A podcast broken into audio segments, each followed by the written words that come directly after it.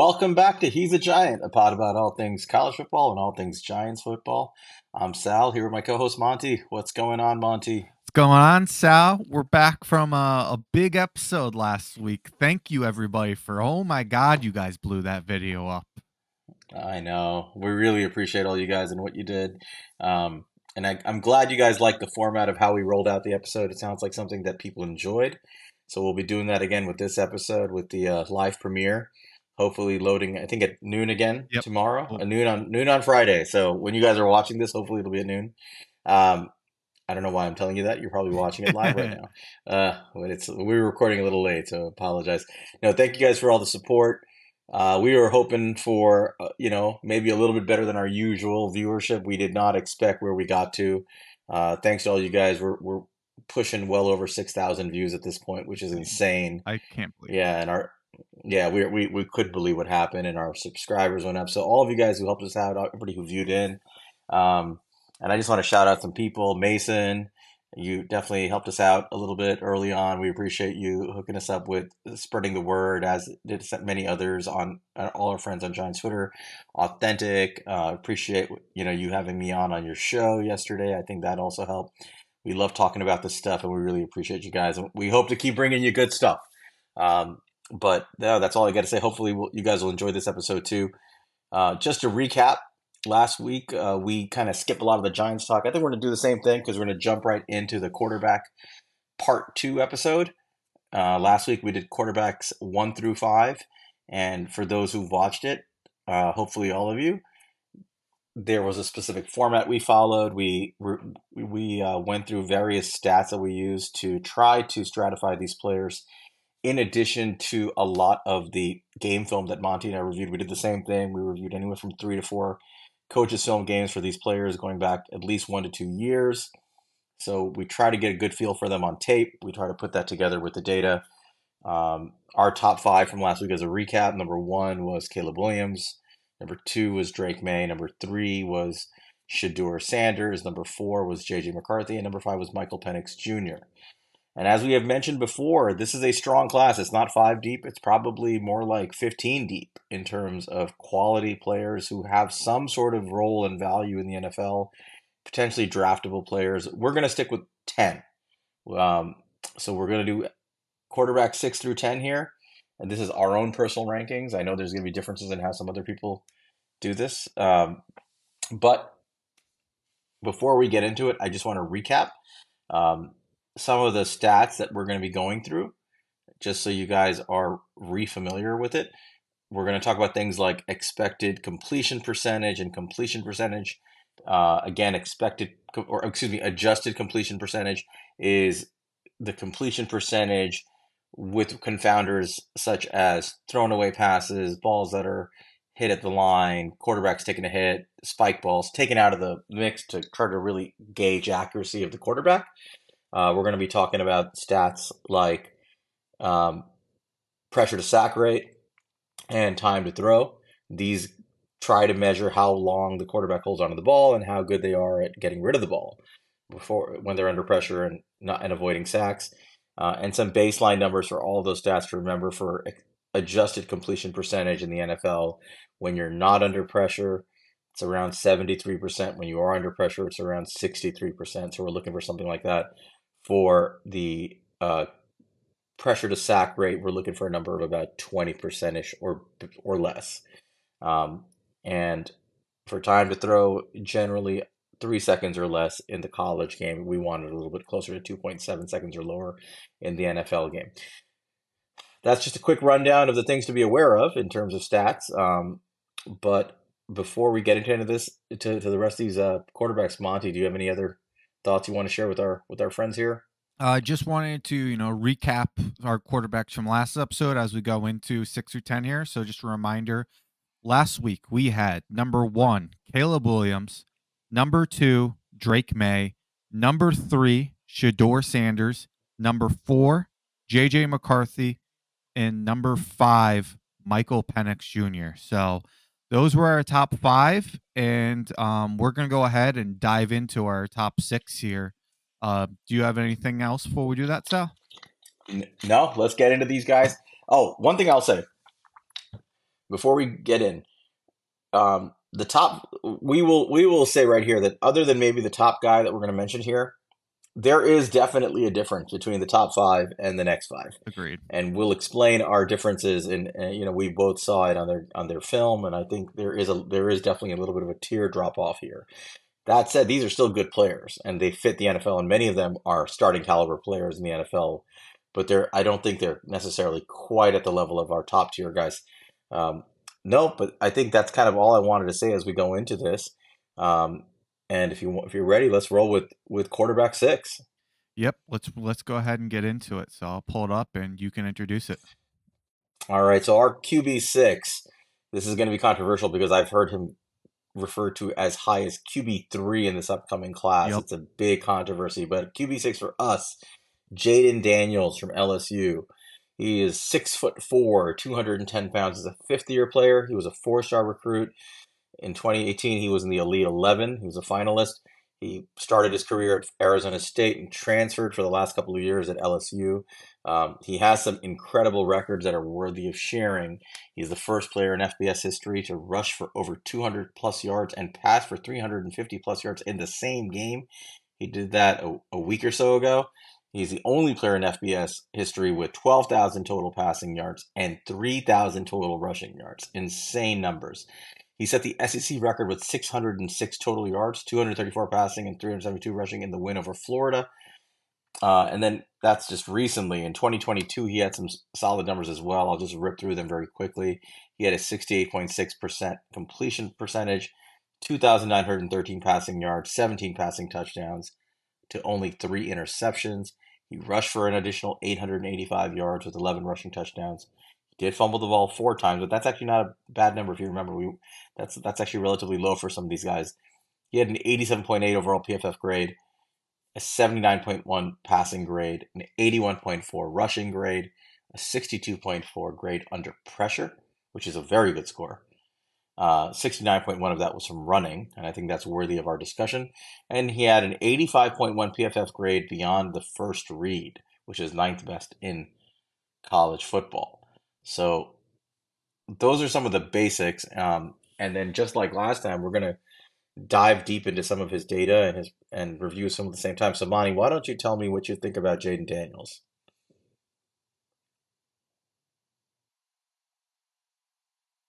Are you muted?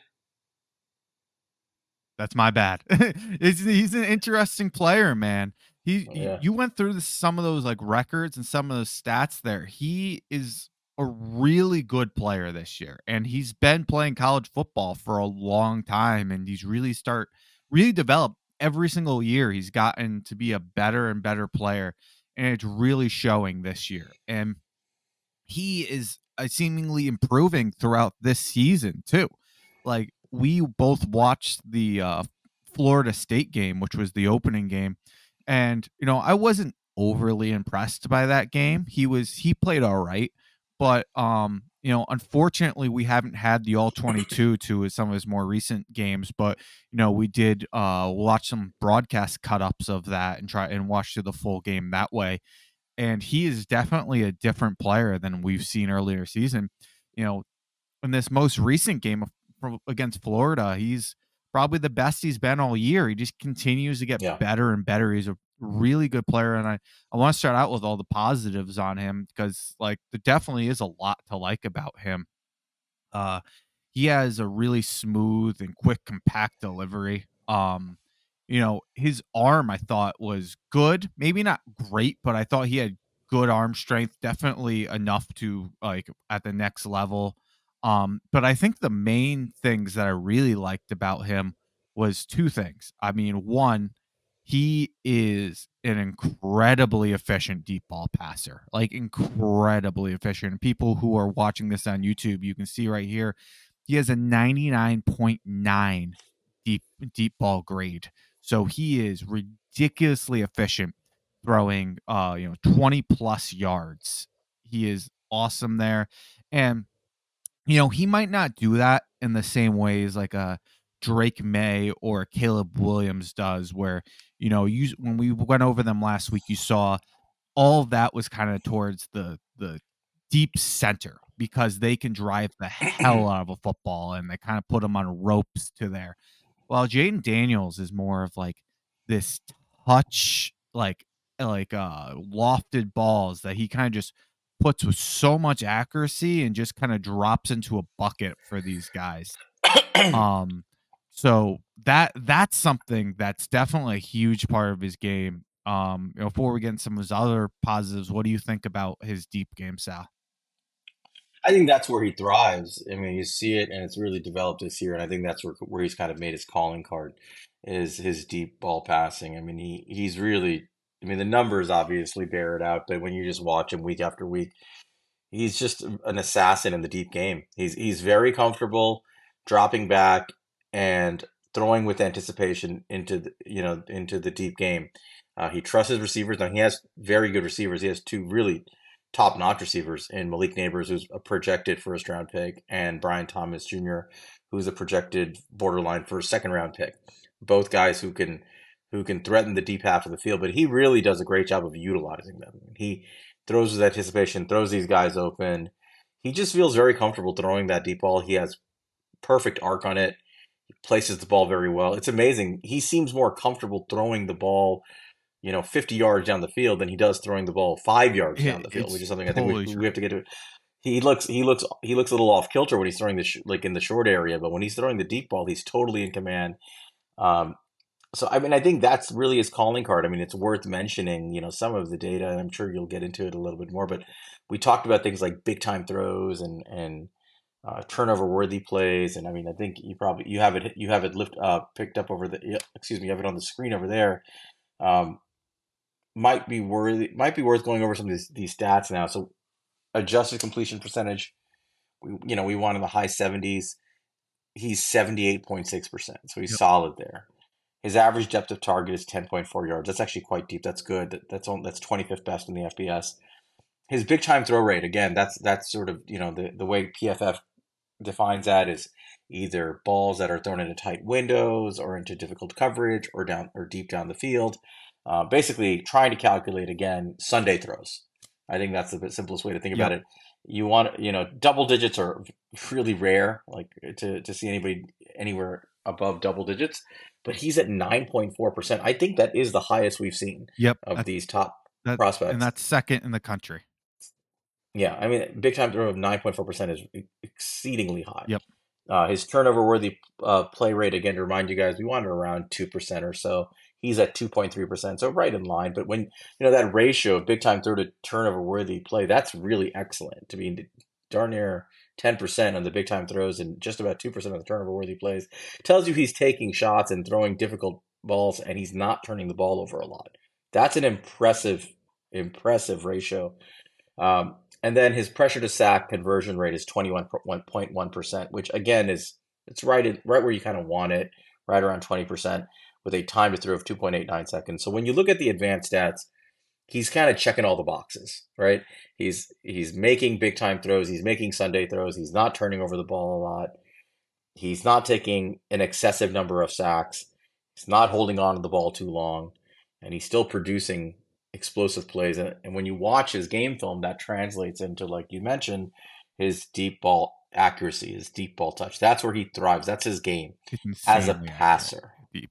As a passer. I, and I think it's worthy of mentioning. Yeah. But why don't you tell me some more about this guy? Because there's more to him than just that passing game. For sure. And I wanted to touch on a couple more stats that I have here that specifically to his deep deep passing. So his yards per attempt passing is uh, on deep, so 20 plus yard attempts. He has a 25.3 yards per attempt, which is number one in the country. So that's just insane. Uh, 25.3 yards per, per attempt on on balls over 20 yards, and then he has an adjusted completion percentage on attempts over 20 yards of 71.7 percent. There is never been a player in college football history who has had an adjusted completion percentage over 70% on deep balls pass attempts. Never over 70. He's at 71.7.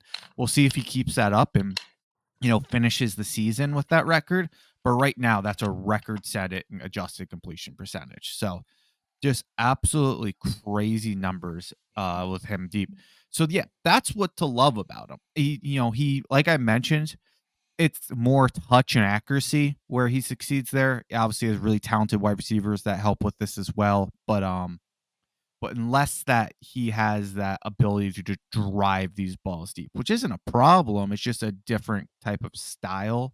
It's not that not that Josh Allen, Justin Herbert type of like necessarily style with the, those, but there's still a lot of people who've succeeded with that. Like um, I know a comp that a lot of people use, and what will actually a good kind of transition to a lot of people use the Lamar Jackson comp with Jayden Daniels, and sometimes as a thrower, I can see that. Lamar is, has a lot of those like slot fade attempts where he, uh, you know, he's good at like layering on the field with with his touch, and I, I think Jayden Daniels does do that really well and has good accuracy and touch, kind of like the intermediate to deep area of really putting touch and uh, using accuracy with those balls.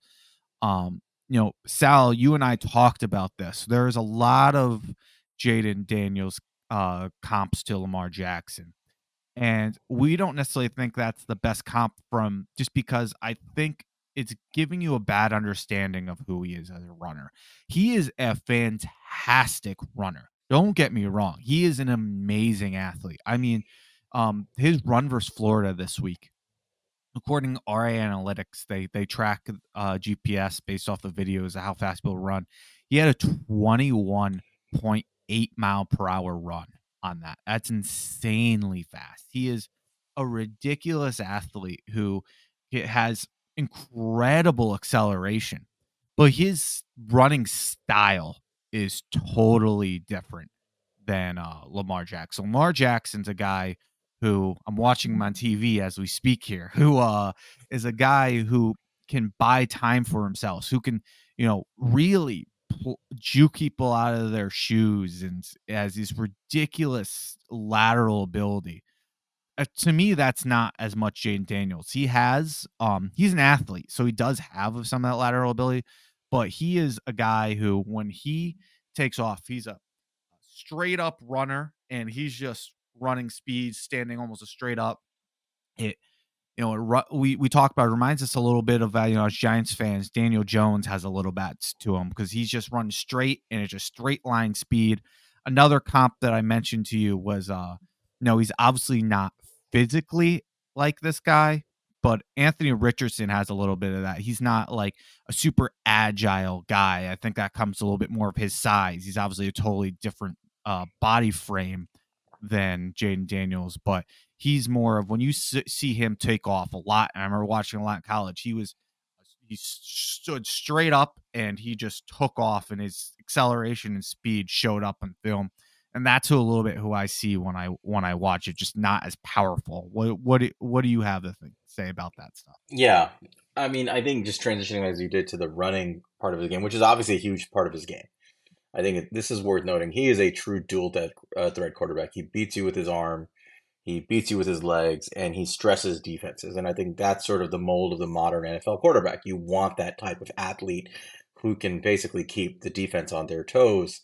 Um, we mentioned in the passing game where he thrives is on the deep ball and his touch, his accuracy, his efficiency. Um, before I go into the running, I do want to jump back to the passing a little bit there these sure. numbers are worthy of mentioning. His raw stats are just eye opening. So in the deep game, he's 30 of 46 for 1,166 yards just in the plus 20 area, 17 touchdowns, and no interceptions. That's a that's just a bonkers yep. number to see. Like when you're throwing the ball that far away to have 17 touchdowns and not a single interception, 25 big time throws, that leads college football in the deep area if I'm not mistaken, the 25 big time throws that are deep to one turnover worthy play deep. So he has a 52.1% big throw big time throw percentage on the deep ball. 52.1% of his throws are considered big time throws in the deep ball and he has only 2.1% of those being turnover worthy plays. So it's I just want to emphasize just how incredible his deep passing game is and how much of a weapon he has made it as a passer. This is the main reason he's getting so much love. You know, the main reason as a passer, people are really you know, falling into the Jayden Daniels camp. As a runner, the Lamar Jackson comp, I understand why people make it because of the whole run pass combination at elite production levels. You have to But as you mentioned, you have to account for it. But as you mentioned, he doesn't run anything like Lamar Jackson.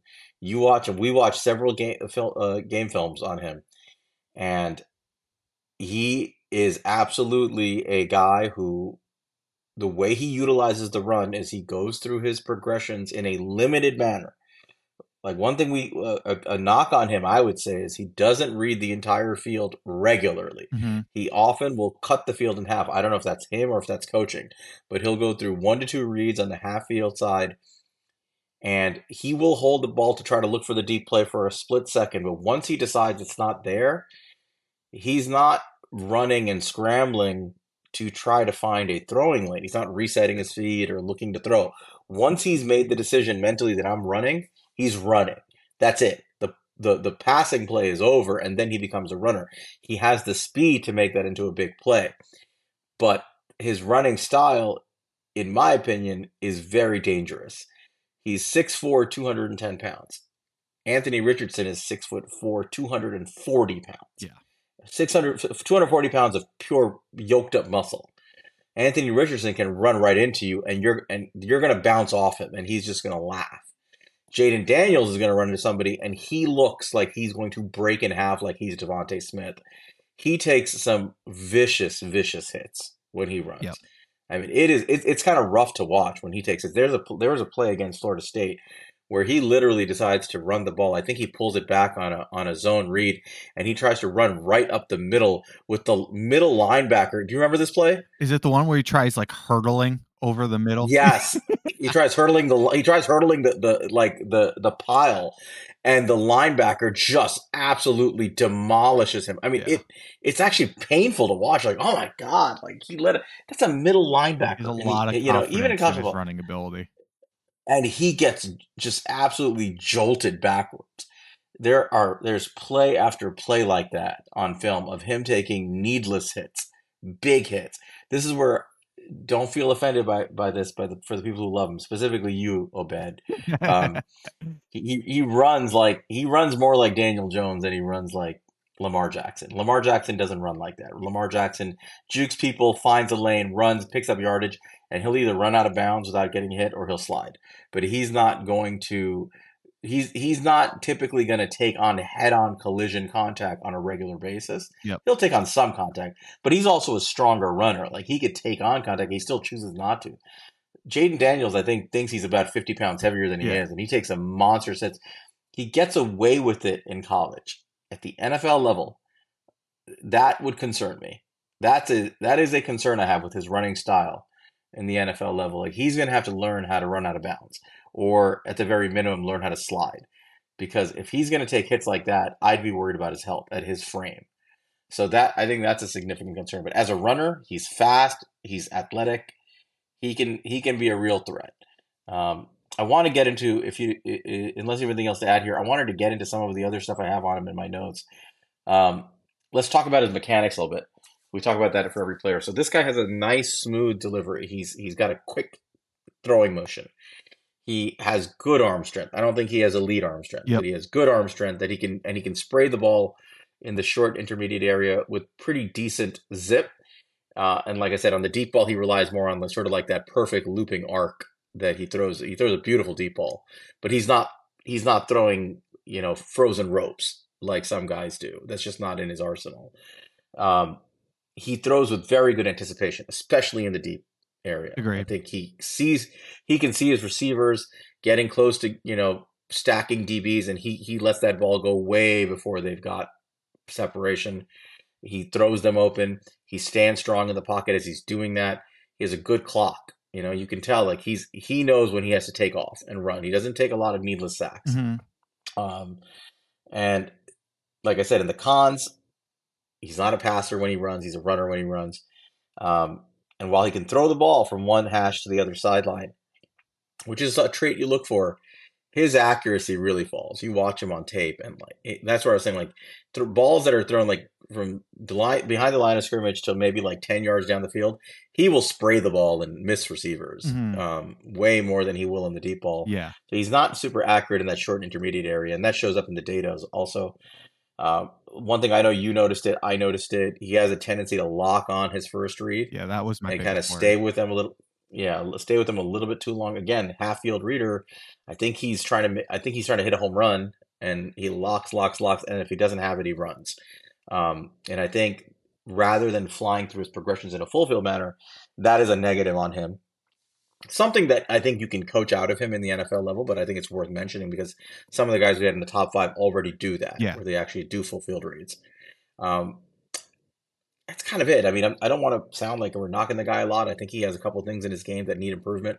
But at the end of the day, in my opinion, he's a fine football player. He can throw a good deep ball. Uh, I think he has enough things in his arsenal as a passer where he can be successful at the next level. And when you complement that with his running ability, the starting NFL quarterback with, you know, if I have to place him somewhere at his peak, I think he's a guy who kind of flirts with like the top 10 in terms of his Mhm. ability to produce in, in, in terms of overall production and yardage, touchdowns, things like that. Uh, that's sort of my breakdown of Jayden Daniels. Like, but wh- what what are your thoughts on him as a player in Sure. total? So I mean, I think you hit on a lot of a lot of my thoughts on him. Um, like you said, my my biggest concern when I was watching him on tape was just that it seemed like he got stuck on his first read a lot and was even if he wasn't stuck on his first read, he was stuck in like a half field read. And maybe, you know, that could be a coaching thing. Maybe they they said. "Hey, we're just going to break this down to be half field reads." Like, and sometimes he had full field, but maybe that would just like a, they put a lot of plays that were just like, "Here's your half field read, play off of this." That might have been it because I, but it was very often I would just see him for a long time. He'd be like looking to his right. He'd be looking and he'd be looking and he'd be looking. And either he makes a play, you know, sometimes quick, sometimes he'd really wait it out and throw it, or as soon as he looked to his left, it's almost like you know he's taken off because it was Right. he would look to see something quickly and then he'd go. And Right. I saw that a ton. And, you know, it concerns me one from like, does he have the ability to be a full to do that full field progression? Two, it's like it's not like you can't really look off like safeties or anything like that if you're just doing that half field progression. Like I saw a lot of safeties just drive as soon as uh, right where um he was looking right away. Um, you know, so that that's some of my issues with them. That's definitely worries me the most from what I saw. Um, you know, we you mentioned it with uh, his running ability, where he's he is a good runner, and it is like kind of mentioned when he's running, it's not like he's running and pulling up at the line of scrimmage and throwing it. It's almost like those old like football video games where you had to click the button to turn your quarterback into a rusher and then you were rushing and you couldn't go back to passing. Well, that's like him. As soon as he makes a decision, like he's he's a It's over. he's a Yeah. rusher now. Um, and Yeah. even like you don't see him extend the play often as a runner. Like he really wants to win from the pocket, which is a good thing too. Like, like for somebody with his athleticism wanting to win from the pocket, like that's that's a good trait to have when you're trying to bring a guy over to the NFL. That translates well. And if you like, you know, you have the athleticism athleticism to ask him to do more, but the fact that you don't have to coach that out of him is probably a good thing. Um, you mentioned, he has a really good internal clock. So although like once he makes that decision to run, he's running. It's not like he's making that decision premature. He's it, it, it he once you know, you know. Granted, I'd like him to kind of like read the other side of the field before he makes a decision to run, but he gave like the time to throw plenty of time to really let it develop on the the routes he was reading before he takes off. Um, I'm trying to think what what else I had here. I feel like I had a couple stats I wanted to go. Oh, so hang on, I'm gonna jump over here to uh look at the graph here of where he throws in the field. You mentioned, you know, how successful he was deep. And if you notice, he layers it all over like the field, all over deep. He hits outside left, between the numbers, outside right. Like he 11 attempts, 17 attempts, 18 attempts, five touchdowns, six touchdowns, six touchdowns. There's no other quarterback we looked like we looked at who had that type of success. And I think that kind of shows up partly what we were talking about with like a like a Drake Maye and a Caleb Williams, where they really attack between the numbers deep. And I think that came with their arm strength. And that was something where they could squeeze a ball in. Wow. You know, Jayden Daniels just has this deep accuracy where he can put the ball wherever he wants, especially with this talent he has as wide receivers. Um, you know, he puts it in that intermediate area is very good there. Um, one knock, not really a knock, but something to consider look at here with this behind the line of scrimmage middle here. You see this 36 or 36 behind the line of scrimmage between the numbers. Um, one thing I noticed was a huge part of their offense is they'd run those uh those sweeps that would go in front of the quarterback and it would just be like a little toss to him type of thing. So, you know, yeah, you can't do that in the NFL. yeah, and it's it's 235 yards and two touchdowns. It's not a lot. He has he has a ton of other yards, but just like saying like that's really a run and it's just getting counted as a uh as a pass. So just something yeah. that I noticed and then when I pulled up these numbers I saw how like big that is. Like I mean that can just be like a little screen too. It's not all that, but it's a lot of that. Um and I think that that's something in the NFL like now with the new rule change like you can do that play, but you can't use that as a zone read with a you know and and not hand the ball off mm-hmm. with the receiver running in front of you right that's like a new rule so it takes away the ability for the pass play on a play like that so that i don't think it's a huge part of his game but that is part of his game is that is that kind of sort of like essentially like that jet sweep kind of motion you know play but what else did you have on this guy as a as a passer or just overall as a prospect uh, I didn't have too much, man. I think we kind of nailed everything about him. I mean, uh, I guess he, you know, like I said, he's he could be more accurate in like that short to intermediate area. I don't think he's inaccurate by any means, but he's certainly I certainly wouldn't use the word as like very accurate. Like he's probably like average to above average in that area. Um then yeah, man, I I don't have too much. Oh, one thing, you know, I meant I wanted to call out um buddy Brendan, he he sent me he asked a question on Twitter somebody from PFF who had the grades on uh grades beyond their first read in PFF. So interesting enough that we we had issues with him getting stuck on his first read, but appears when he did go beyond his first read and maybe you know same side of the field whatever it may be.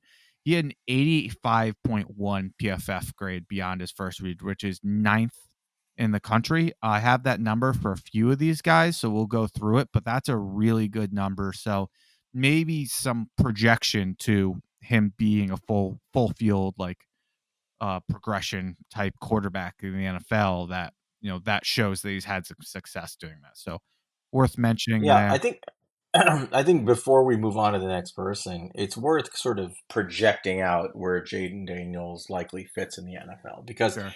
He started the year sort of kind of at the peripheral edge of the radar of the top quarterbacks to watch, and he's he's worked his way into you know like really climbing into the discussion of first round grade which I personally think he's basically at this point earned. Yeah. Uh, for most most uh, evaluators are, are kind of layering on a, a first round grade on him, and many people have decided to move him all the way up to QB three in the class.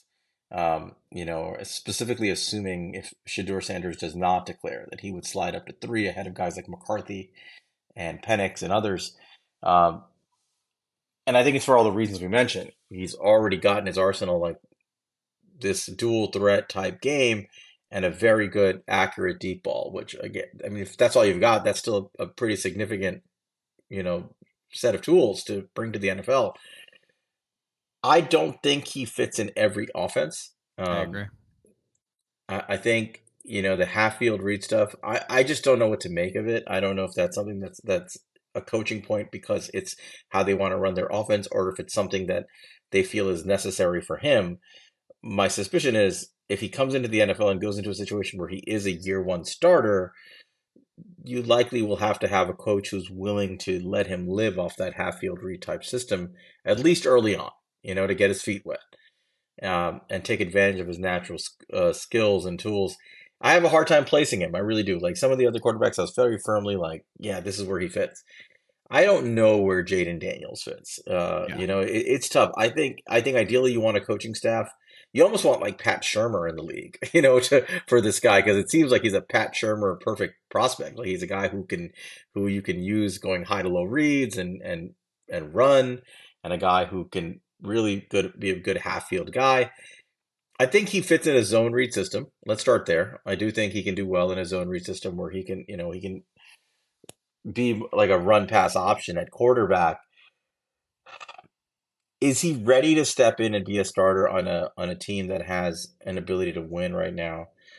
I think that part I'm I'm not so sure about. And because of his age, is he somebody that a team that's rebuilding altogether really wants to take a swing on and say we're going to develop him?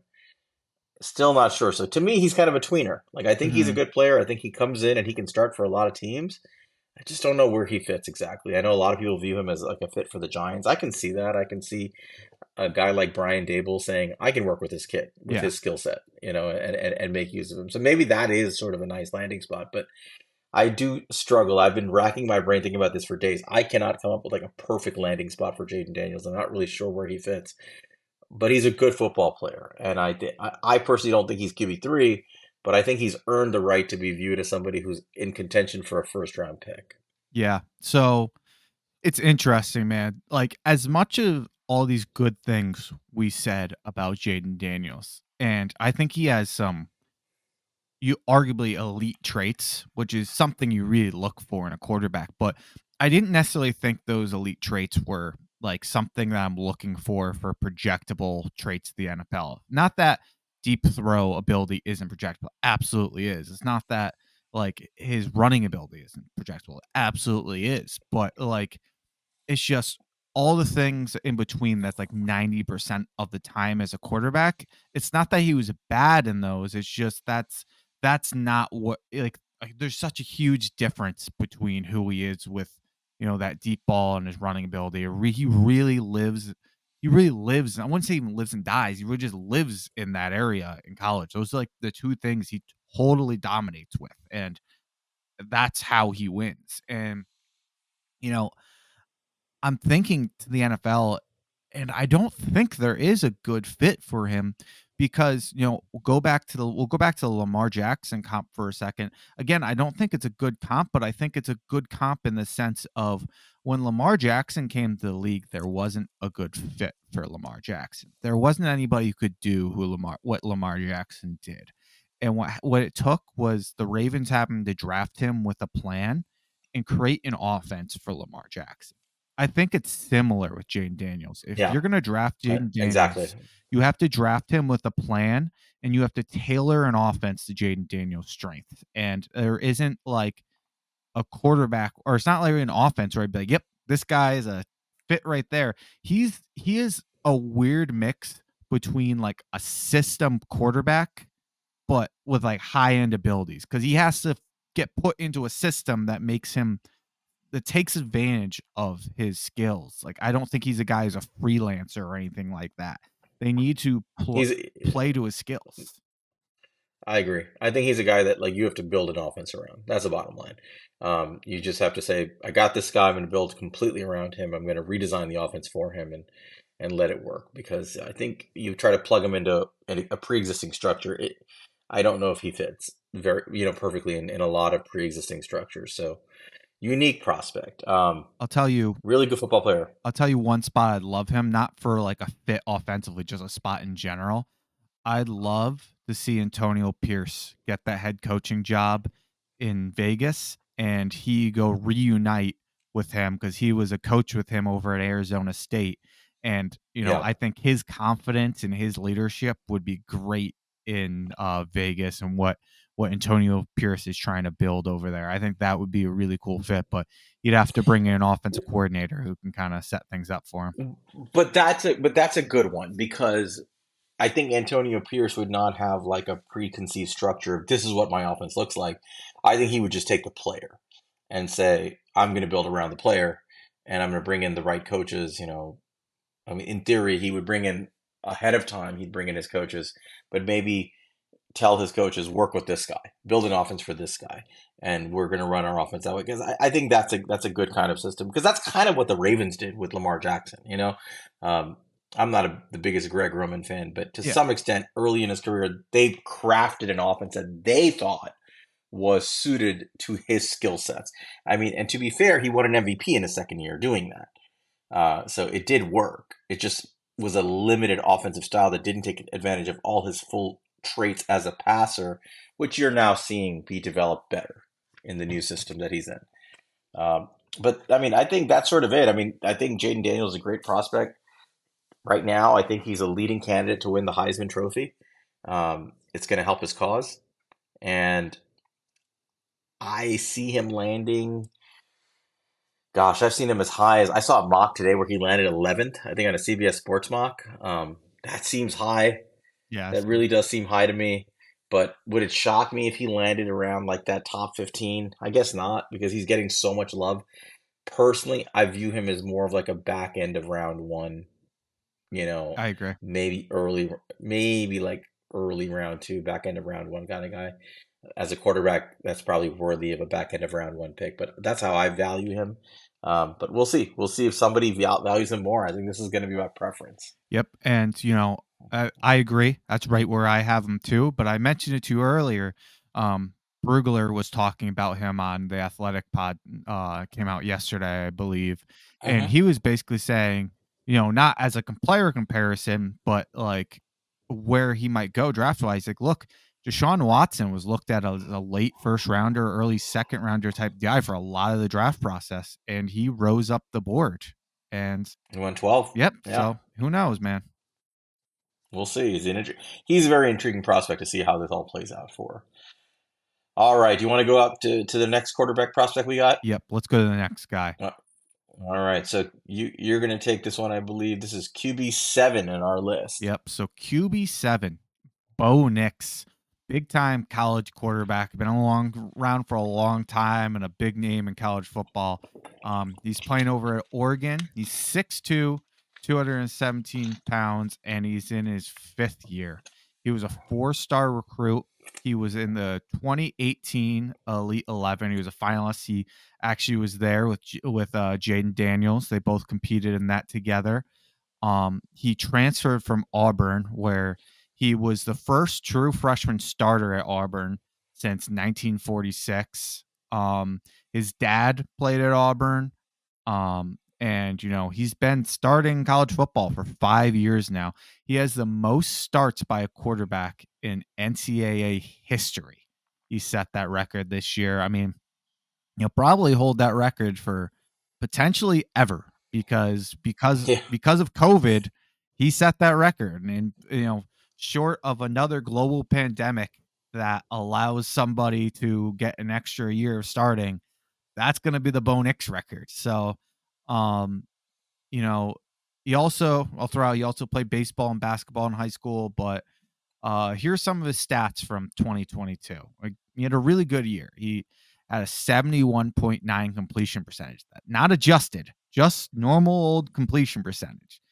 Uh 3,593 passing yards, 29 passing touchdowns, 17 interceptions, seven interceptions, not 17. I'm sorry. 510 rushing yards, 14 rushing touchdowns, one fumble, an 86.9 PFF grade, 79.2 passing grade, an 81.6 running grade, an 82.6 grade under pressure. Really, really good um, throughout. He has 88.2 of that is as a ru- runner. So he's also just good at getting out as a runner. That's where a lot of that comes from. That's with a lot of these guys. Um, but interesting enough, he has a 70 PFF grade beyond his first read. So beyond his first read is only only 70, and that's 45th in the country. That's the last out of like every guy we've talked about so far. So um that's the other side of it, man. Uh, you know, those are that's kind of an overview, but why don't you get talk a little bit more about what you thought of watching Bo Nix? Bo Nix is a really interesting watch um, because I think we've all anybody who watches college football has been watching Bo Nix for a long time. He's been around forever. Um, you know, he started his career at Auburn, as you mentioned, kind of Auburn family legacy. Starting as a freshman was was hard for the kid. I think it put him into a lot of pressure, and he wasn't ready. And you saw him struggle those years at Auburn. He goes to Oregon, and he, much like Michael Penix Jr., he resurrects his career. You know, to his credit, it, it can't be easy being viewed as sort of like Auburn royalty starting as a freshman, failing, and then saying, I got to leave here. This is because he probably grew up in a household that was like Auburn everything, right? For him to get up and leave and say, I'm going to go to Oregon, halfway across the country, to figure this out and relearn the game and make himself into a quarterback, I think that takes a lot. It's the same thing Michael Penix Jr. did. Um, and it did, and he did it to his benefit. He's a different quarterback now. Totally. He was sort of an he he was he was a mess at Auburn, if you remember. Like yep. the, he didn't know what the hell he was doing out there. He would it was turnover after turnover, terrible reads, bad decision making. He was not a good player, and he's the opposite of of that. Now, when you watch him on film, you know we'll we'll, we'll dive deeper into some of the numbers. You've already kind of outlined some of the, how impressive some of these numbers are.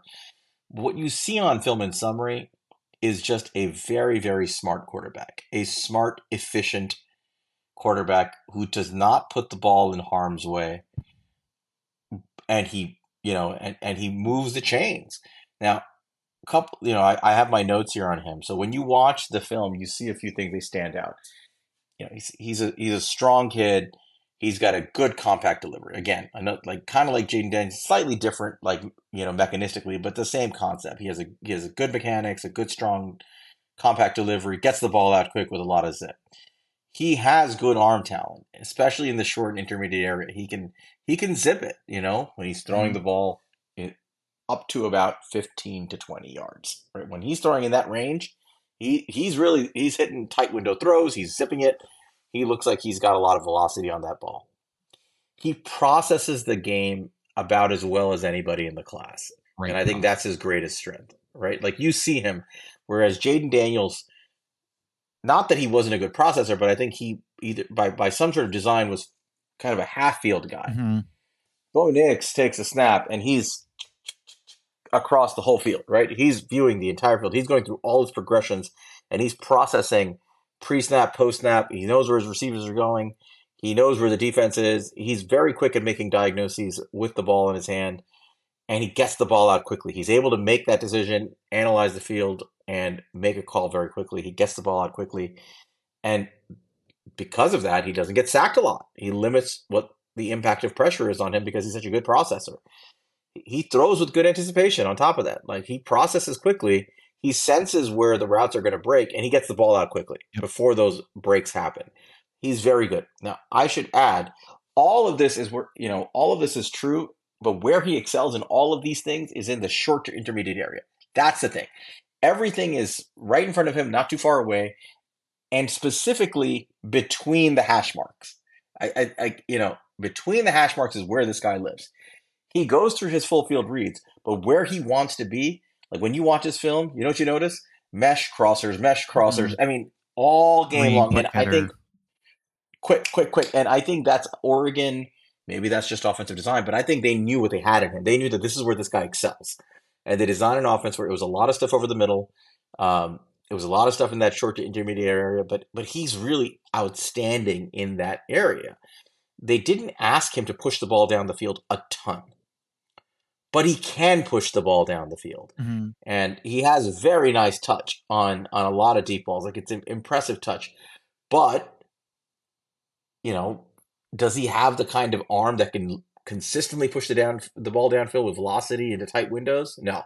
We saw we saw throws on film where it you know some of his deep balls just they die. They mm. die like an Oregon duck. Yeah. Like they, they they get up there and they, they hit something in the sky and they just fall. And there are limitations to his arm talent and his arm strength.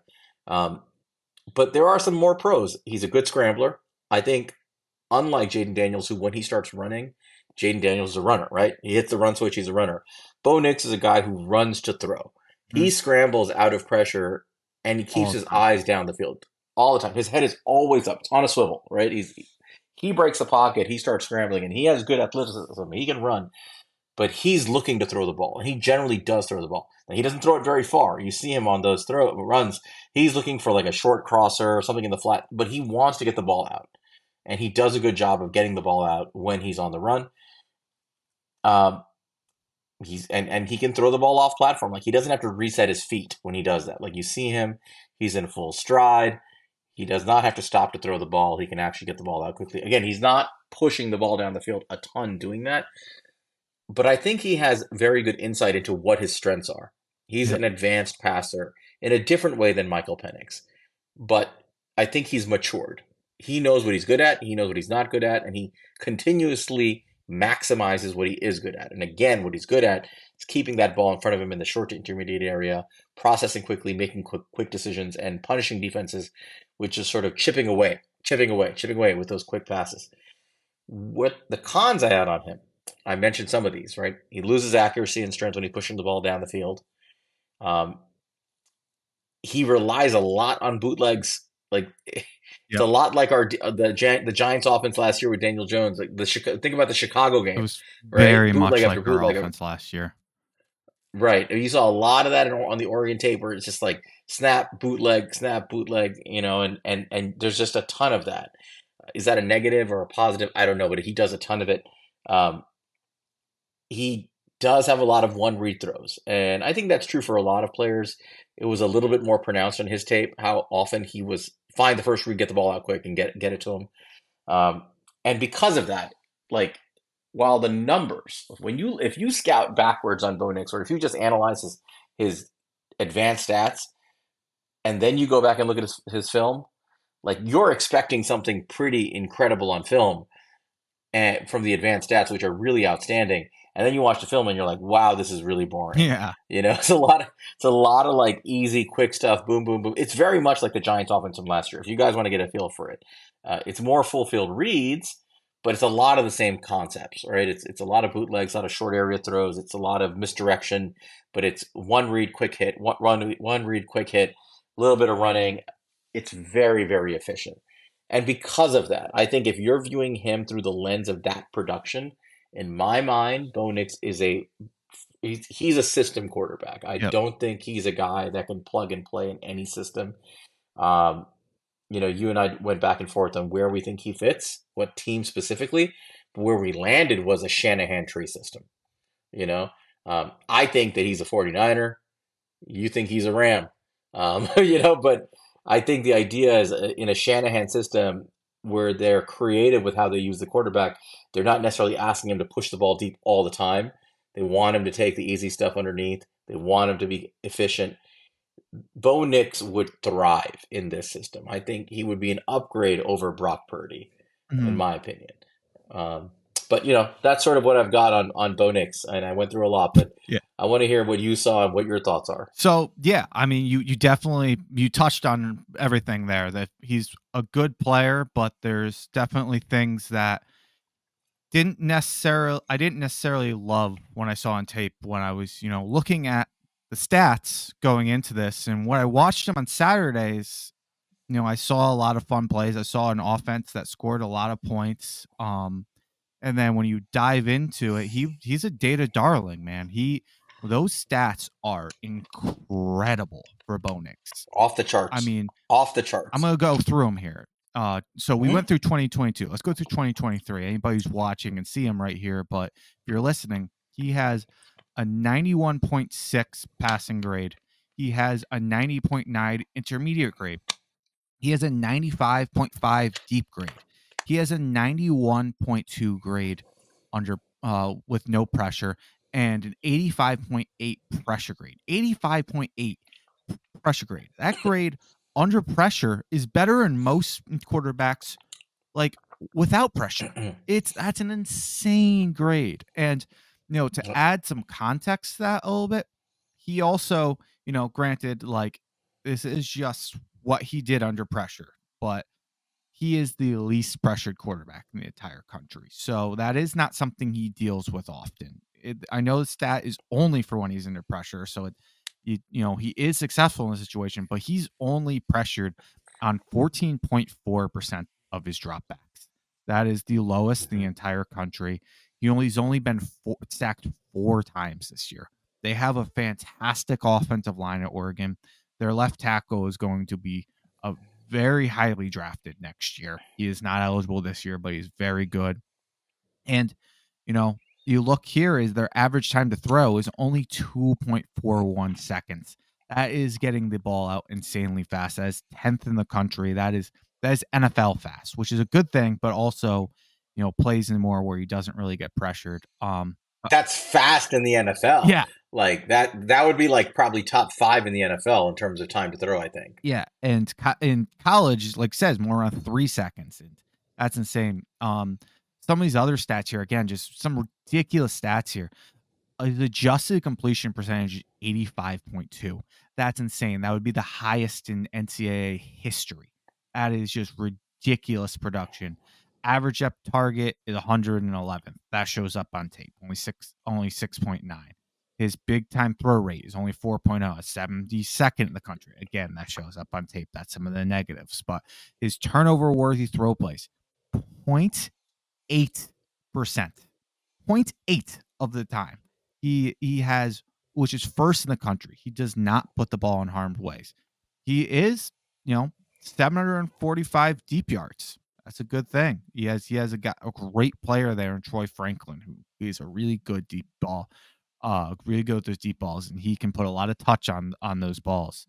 Um, his pressure to sack conversion rate 9.8 really really good number. Again you want to see that underneath 20s underneath 10 so insanely impressive numbers. So you know this was something where going into this week of watching Bo Nix i had high expectations for what i expected.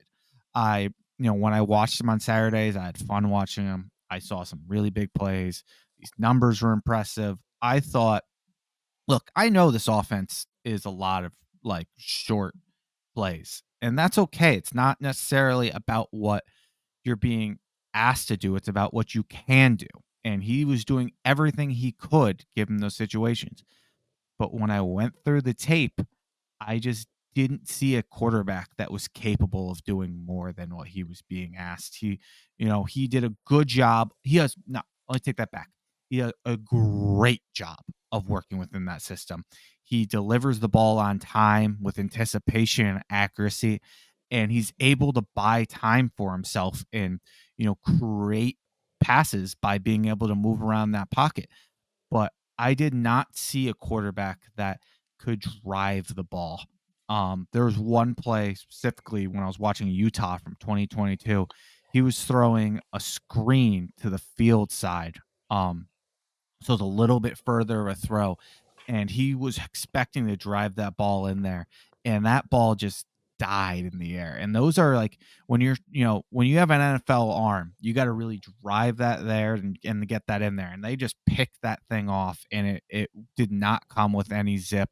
You know, he can work within the numbers extremely well. But when you get outside the numbers, the arm strength just doesn't seem to be there. And I I thought he had more arm strength than he did, and I just it I didn't see it when I was looking there. And he loses some accuracy outside the numbers, as you mentioned. Um man, it just I don't think that he has a ton of upside, but he but what he brings is a floor. He may not have a ceiling, yeah. but he is he may have the highest floor of any quarterback in this draft, which is a, definitely something to be commended. Like he that is something to draft for. But as you mentioned, we we both feel he's gonna be best fit in a Shanahan type offense. Um, my argument for the Rams, and that's more now, I agree with you with everything with the 49ers. I think it would be a fantastic fit. And I just think that there's some some commitment to Brock Purdy there right now. And I think if he went over to the Rams, who I think are either going to be, if not moving on from Stafford next year, probably the year after that. And I think he could run that offense very, very well. I think he gives you enough ability to extend plays, but also just deliver exactly what you want from him. Like he's not going to necessarily elevate the offense, but if you have an offense that you want him to run, and you have a great offensive mind, he'll be able to run everything you ask him to with perfection. It's just being able to take that and take it to the next level that I don't think Bo Nix is necessarily capable of doing. So, although I really like him, I think that he is going to be very dependent on the system he's in. If he gets drafted by by somebody who does not have a good offensive system for him, he's just a guy. He really is. He's a guy who will not put the ball in harm's way and will do his best to work within what he's being asked to do. But I think in the right system, you could see the we we we made comps to the Alex Smiths of the world, the Brock Purdy's yep. of the world. I think uh you know, he's he has some Derek Carr to his game. Like he's a good quarterback, but he's not a great one. Um Yep. And Andy Dalton even maybe, but uh he I don't see a special quarterback. Yeah, I agree. I, I think that I think you nailed it. Um, there's nothing wrong with Bo Nix. Like there's just nothing. When you look at it, there, he's he's a he's a complete product. I mean, there's not a lot of projection left. Hard to project out a guy who has more college starts than anybody in the history of college football. You know, he's done everything he can to yeah. develop down there, and and when you look at his advanced stats, he's he's like in the 90th to 99 percentile in almost every passing grade. Um, you know, he does everything well, but like you, you know, the, the numbers that stand out in a good way, the adjusted completion percentage rate of 85.2%, amazing. Right. The turnover worthy rate of 0.8%, amazing. The pressure to sack conversion rate of only 9.8%, amazing. The one number that sticks out, though, that I think is worthy of paying attention to is his big time throw rate. Yep. You know, the Sunday throw rate. Yep. Again, think of that as the Sunday throw. 4% it's not impressive, mm-hmm. you know. And and he's and and it shows up on film, right? Like he doesn't. There's nothing he does that's wow. There's no wow factor to his game yeah. in terms of his his you know like other than his processing. And I, you know, if you appreciate the cerebral aspects of the game, which we do and we should, he's got that down. And I think that's why I think he would do, be very successful in the right system. But is he going to beat you with elite arm talent? Absolutely not. So system quarterback in the right system could be really good.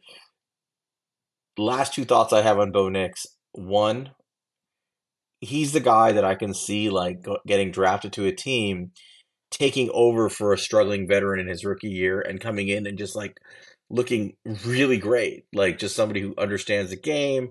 He moves the ball down the field, throws a touchdown, looks solid. Team rallies around him, and people are talking about him, and they're saying, "How did you guys all get this wrong? Bo Nix is so good, right?" Brock Purdy, and then over time, exactly, and then after you know several games, you're gonna be like, "Oh, I see why," because he, there's just certain things he can't do. He's just really he's good, not great. The way I would describe his throws. You ever play? Did you ever play little league baseball? Yeah. So they t- when you when you pitch in little league baseball, you you remember this, right? When you throw your fastball, they say don't throw it to the catcher, throw it through the catcher, mm-hmm. right? Throw it to the backstop. And then there are some guys who throw it to the catcher. Yeah. Who can't. Bo Nix throws it to the catcher. Yeah, yeah. He's not he's not he's not driving it through the catcher to the backstop. He's throwing it to the catcher. Like he's very, very accurate and efficient at getting the ball to its desired target. And as long as that target is not too far away, meaning not too far outside the numbers and not too deep down the field, he can drive it with efficiency, with accuracy. But if you're asking him to push the ball into tight windows with velocity down the field, like with with some pop, with some pop, that's where he's going to struggle. Yes, that's going to cause limitations in his game, and I think that's the best way to describe Bo Nix. So th- um, the last thing I yeah. had on him is it kind of goes in where you're saying where where he might succeed as a rookie and he's that kind of that Brock Purdy effect. I mean, I think there's two things that you looked at Brock Purdy where you're like, oh wow, that's why he succeeded. You you see this with Bo Nix. He I think this guy's gonna nail the S2 tests. I mean, he is such yep. a smart quarterback who is so quick at processing. I think he's going to be top percentile in that test. And look, guys, yep. let's let's not clown on how long he's been in college football and how many starts he has. You you cannot under undervalue how valuable those those starts are, especially when you're drafting these guys not to be day one starters and not come in here. Like these guys don't get the starting experience anymore once they're in NFL. They're going to sit in the bench and they're going to try to learn, but their starting experience is over and, until you put them in a game. A guy like Bo Nix, who's who's seen like the bullets flying this many times, been able to work through all the issues in his game and is at a place where he's comfortable with the player he is and under and like he's a guy who can just come in, learn the system, and when he co- comes on the field, there's not going to be like a, oh, we really needed to get this guy experience. Like he is going to be battle tested and ready when he comes onto the field. So I think that uh with especially with these COVID year guys, you're going to get a lot of guys who have college experience, and I think that is a very valuable thing that evaluators don't talk about enough. I think at the NFL level they do, but a lot of these draft analysts really don't nail home how important these uh, experiences in college, especially for guys who aren't going to be day one starters. All right, I think we we got Bo Nix pretty well covered. Hopefully, you guys have a better idea of who this guy is. Uh, you ready to move on to quarterback eight? Yep. Let's go ahead and do it. All right. Introduce them. So before so before we introduce quarterback eight, I want to point out that uh, these quarterbacks are kind of broken into categories, not necessarily by some selection process, but six and seven in our minds, these are NFL starters. And like right now, these guys are draftable starting quarterbacks in the NFL. I think it's fair to say to add to the top five guys, right? Then there's a line. And I feel like the dividing line is after Bo Nix in our minds. Yep. In terms of where where you go from NFL starters. That's seven NFL starters. That's a lot, right? Like for a class. In our opinion, those are seven NFL starters. Um, quarterbacks eight, quarterback, quarterback eight. Uh, what do we are? Six, seven, eight, and nine are guys who we feel are not NFL starters right now, but guys who are potentially better players than quarterback six and seven with projection, much higher upside guys. So that's going to be our eight and nine. So let's start with number eight. Many of you are aware of who number eight is. Uh, hopefully, you should be aware of who he is. It's Quinn Ewers from Texas. Six foot two, 195 pounds. He's a third year player. He was a five star recruit. He wasn't just a five star recruit, he was the number one recruit by 24 7 Sports in America out of South Lakes, Texas. Uh, he initially committed to Ohio State, went there for one year, and transferred uh, to Texas after that. In 2021, he was an Elite 11 finalist. Uh, he played baseball. He played he played football in high school. He was offered a football scholarship at the age of 11 as a sixth grader. That's how talented an athlete he yep. was. Uh, he left high school a year early to go to college. In 2022 at Texas, he put up 2,177 passing yards, 15 touchdowns, six interceptions. He had 52 rushing yards and a, and a, rushing touchdown. He did fumble the ball five times. He had a 72.4 PFF grade, 70.9 passing grade, 59 rushing grade, 43.1 grade under pressure, and a 71.8 PFF grade beyond the first read. He was hurt for some of those games, but those are his stats. Um, and let's hear what you got to t- tell us about Quinn Ewers, Monte. Quinn Ewers isn't. He is a prospect that is polarizing and you you feel like you get a different guy every single time you turn on a game. uh you know, if Quinn Ewers got to play Alabama every single week, he'd probably be the first pick in this draft because the be a Hall of Famer. yeah, two two years in a row, he has been dominant versus Alabama. I mean, people who are watching on YouTube, you can see his grades here. You know, between mostly in the 70s and then there's that 90.3 against Alabama, a powerhouse football school, and he just has their number. Um, with several draftable players on defense. Yep.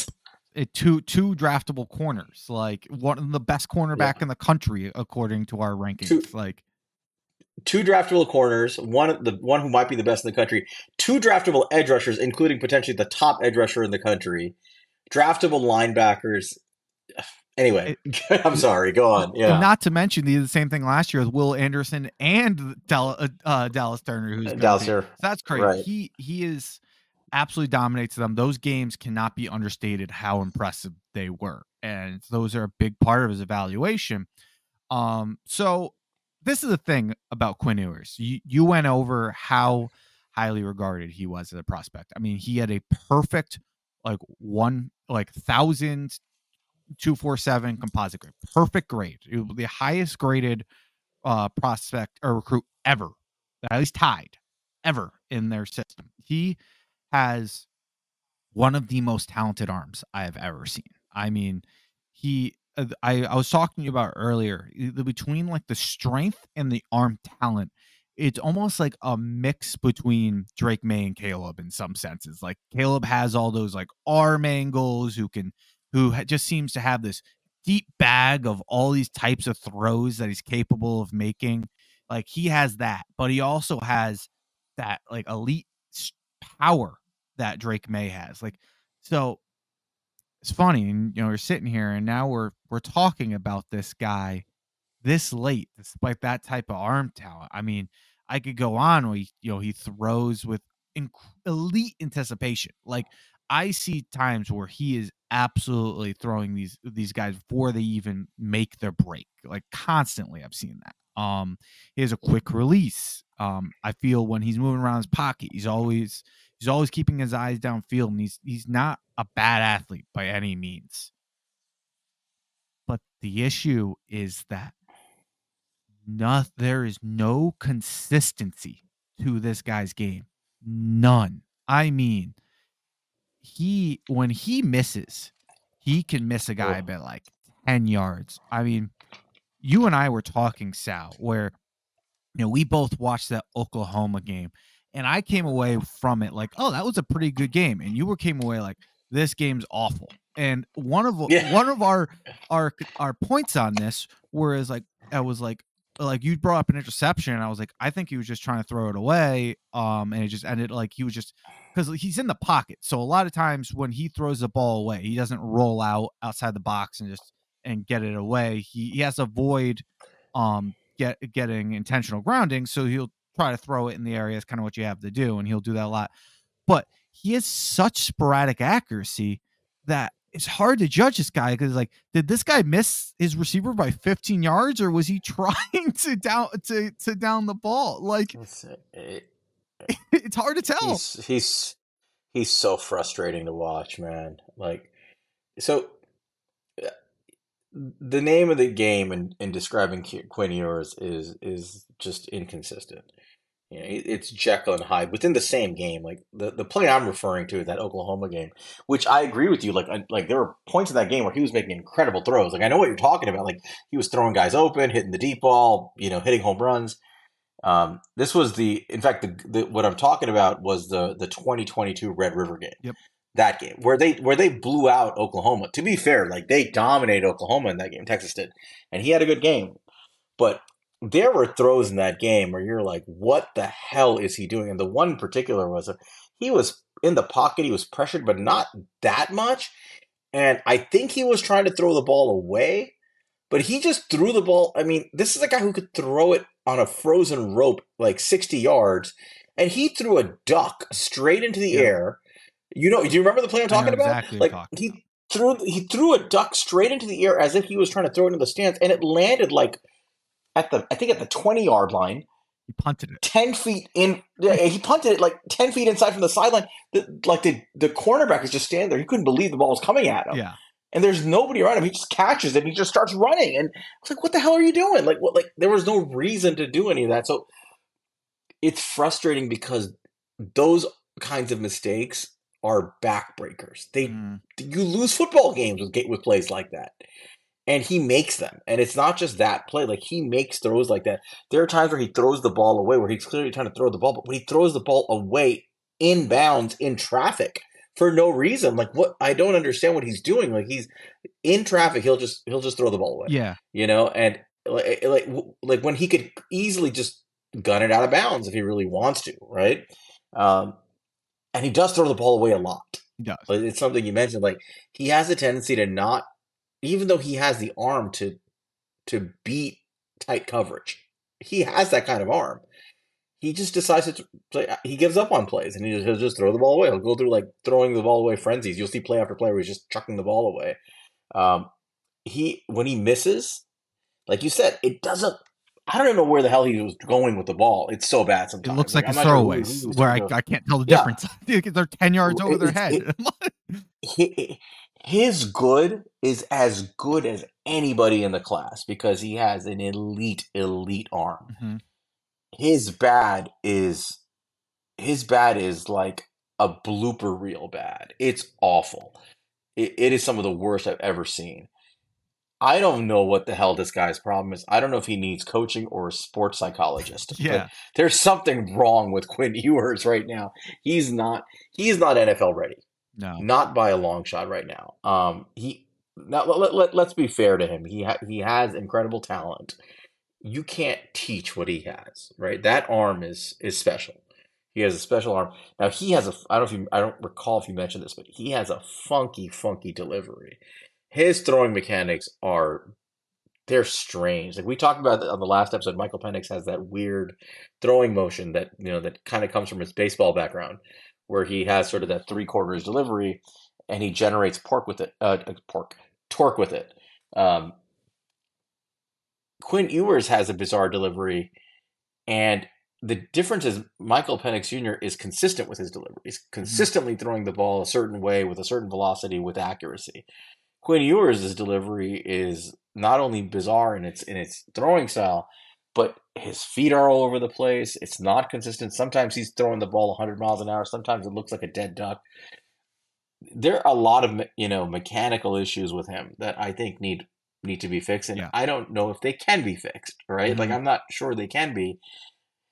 There's a lot there, a lot of talent that you can work with, but there's a lot of work that has to go to fixing that talent, and it just it's troubling that he's in his third year now. I think it's his third year starting. Second year starter.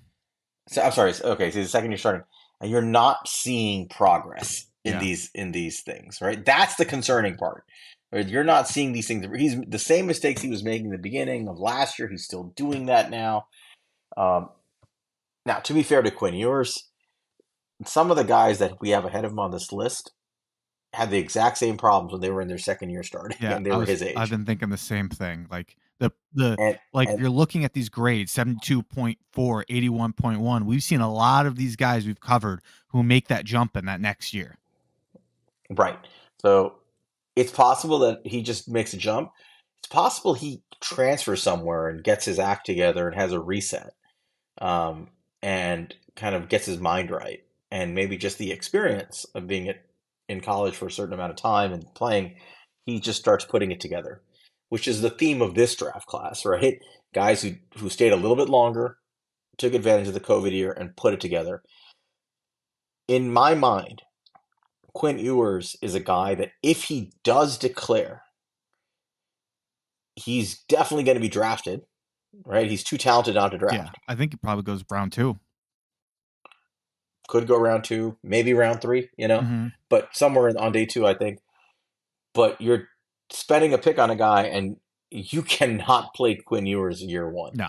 like you just you you stash him.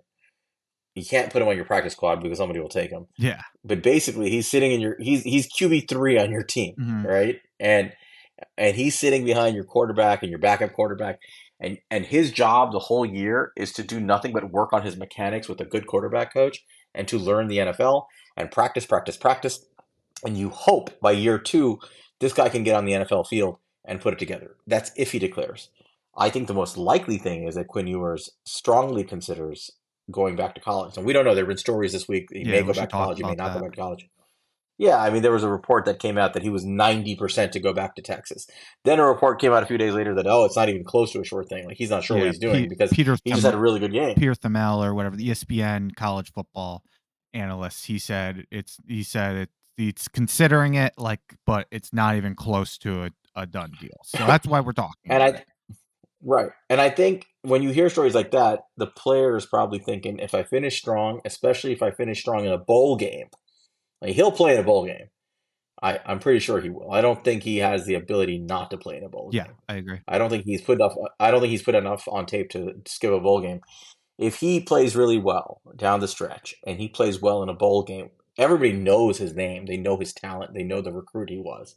If he looks like he's putting it together, his stock rises because he goes to the combine, and this is the guy who's gonna he's gonna test pretty well, but he's gonna he's gonna be the guy who's throwing like those insane throws in the combine, and his stock will just keep going up and up and up. And, and you know he'll go to the Senior Bowl and he'll probably do well there. Like this is a guy that his, his stock after the season can absolutely rise because everybody has this preconceived bias of how talented he is, which is real. So I think that's why he hasn't made his mind up. Yep. You know that like he I think he wants to see how he finishes.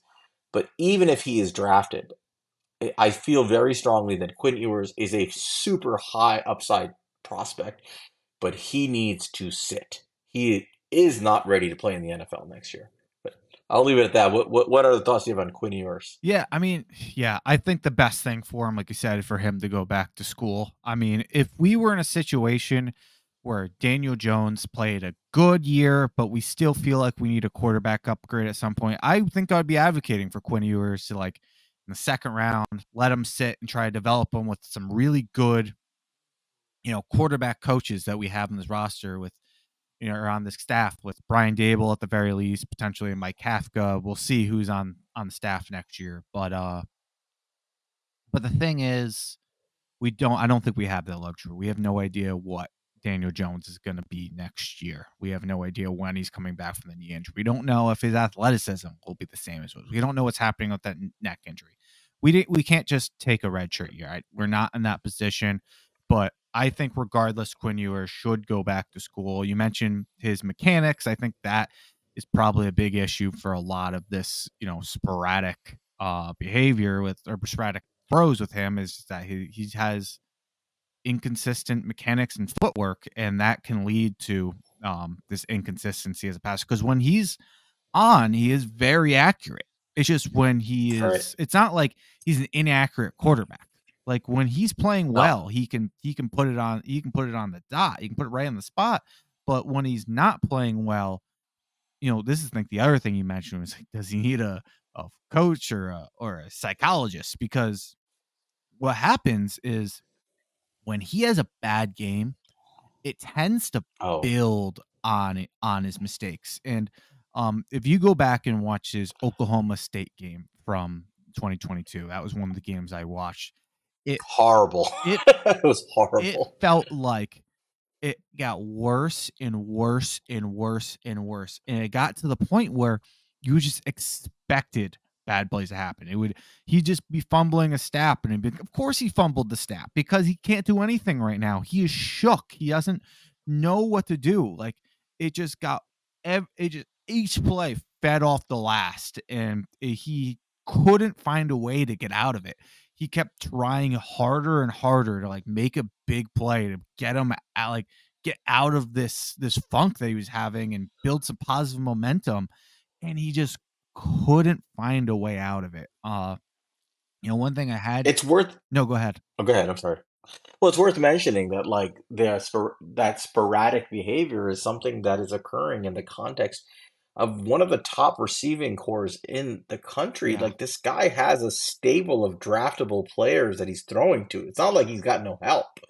You've got Xavier Worthy, who is a borderline first, second round pick. You've got Adonai Mitchell, who's right in that same category.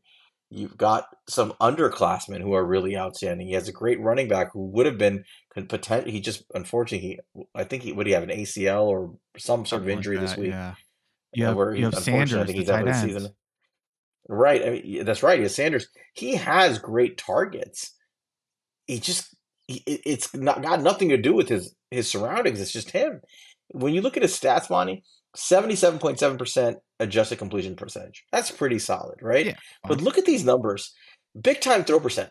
3.1% for a guy with that arm with that stable of horses to, to throw to 3.1% that's inexcusably low 1.7% turnover worthy ro- uh, like play rate i don't even know how it's that low to be perfectly honest Throws Like, throws the it was gonna be higher right i guess those don't count uh you know but this number listen to this he only has an average time to throw of 2.55 seconds. That sounds really great, right? Like somebody Yeah. who will do a good job getting the ball out. His pressure to sack conversion rate, 31%. That's Daniel Jones 2023 like numbers. Like that is awful. Pretty much every third time there's a pressure, this guy goes down with a sack and the drive basically dies. Some of this stuff is just inexcusably bad. And something I want to mention to that with a 31% pressure to sack rate. I mentioned how Bo Nix is is last in the country in drop back percentage he's pressured on. Quinn Ewers is third. He is only he's only pressured on 20.5% of his dropbacks. And he and he's found a way to be sacked to get sacked. so th- hear this. Bo Nix, 14.4% of his dropbacks. He's been sacked four Okay. times. Quinn Ewers, Okay. third least in the country. He's been sacked 17 times. Yeah. It's it's bad. It- this stuff, yeah, the, the data the data love Bo Nix. The data hates Quinn Ewers. Hey, it's red flags, it's like red alert, screaming, "Don't draft me! Don't draft me!" or just go back to school and get this fixed. At the end of the day, you bank on traits, you bank on talent, and if he does decide to declare, he'll get drafted by somebody. But man, this guy needs work. I mean, he needs he needs a lot of things to be fixed. But if this is the good part, if you can hone in on this guy's talent, if you can fix his mechanics, if you can get his mind right, because I do think there's a mental aspect to this stuff, and you get him focused, you get him on some Adderall, maybe I don't know, like you get you help this kid out. You might tap into a guy who has top ten NFL talent as a quarterback. not That's the upside. He does, if not higher, he could be top five potentially. He's really got a talented arm. He's got a special arm, but he's got a lot of work to do. I think he's going to go back to school. Personally, you know, gun to my head, I think that's what I I would suspect he's doing. The rumor is. Um, I've I've heard it is Texas that he's going to go back to, which is interesting, Yeah. which has implications for Arch Manning Mhm. amongst other people. Um, hearing rumors about Arch Manning also. I've heard a, I've heard a little birdie tell me that the most likely landing spot for Arch Manning might be LSU, which is something to watch. Mhm. Um, but if he goes to Texas, fine. If he goes to transfer, you know, go, you know, well, there's no more Pac-12, but I would have said go to the Pac-12 and figure it out. But this is a guy who needs to to to probably go back to school, and and I think it's he has eligibility. Should go back and use that time to figure things out. If he goes to the NFL, are the Giants a good fit? The only way I can see him fitting on the Giants, Monte, is if you know it's, it's a scenario I dread, but they decide they're rolling with Daniel Jones as quarterback one next year, Mhm. uh, and they're saying screw it, we're doing that. But you also then have to get another veteran quarterback to be his backup Yep. and to be a mentor to this kid. So you have to carry three quarterbacks on your roster all year. Can't be Tommy DeVito. Um, and maybe it's Tyrod Taylor. Maybe it's a guy like Andy Dalton. I don't know. I have no idea who it would be. But it's somebody else, and you basically want to. Maybe you, go and hire Davis Webb again, you know, to fix this guy. Um, but you got to mentor him for a year and see if you got something. Um, so he's an interesting prospect, but is he a giant? I hope not. Yeah, I That's how I would put it. I'll say I didn't have a prospect in this viewing that I had more excitement watching than I did Quinn Ewers. What the highs of Quinn Ewers was more exciting than anybody in this watching. He has true special top talent and the highs are great. But I have a note here for like when I watched the Oklahoma State game, he legitimately looked undraftable. I would not draft the quarterback from from the Oklahoma State game. So it's he needs to go back to school. I really do. I would, you know, if he came out, it it's he's going to be interesting enough, and you got to have good coaches, and it really could pay off. But I mean, he could be the first pick in the draft next year if he goes back to school, and it wouldn't surprise me. He has that type of talent. He just needs he has some shit he needs to get fixed, man. Um, you know, I'm just gonna pull up here to just take a look at the chart real quick.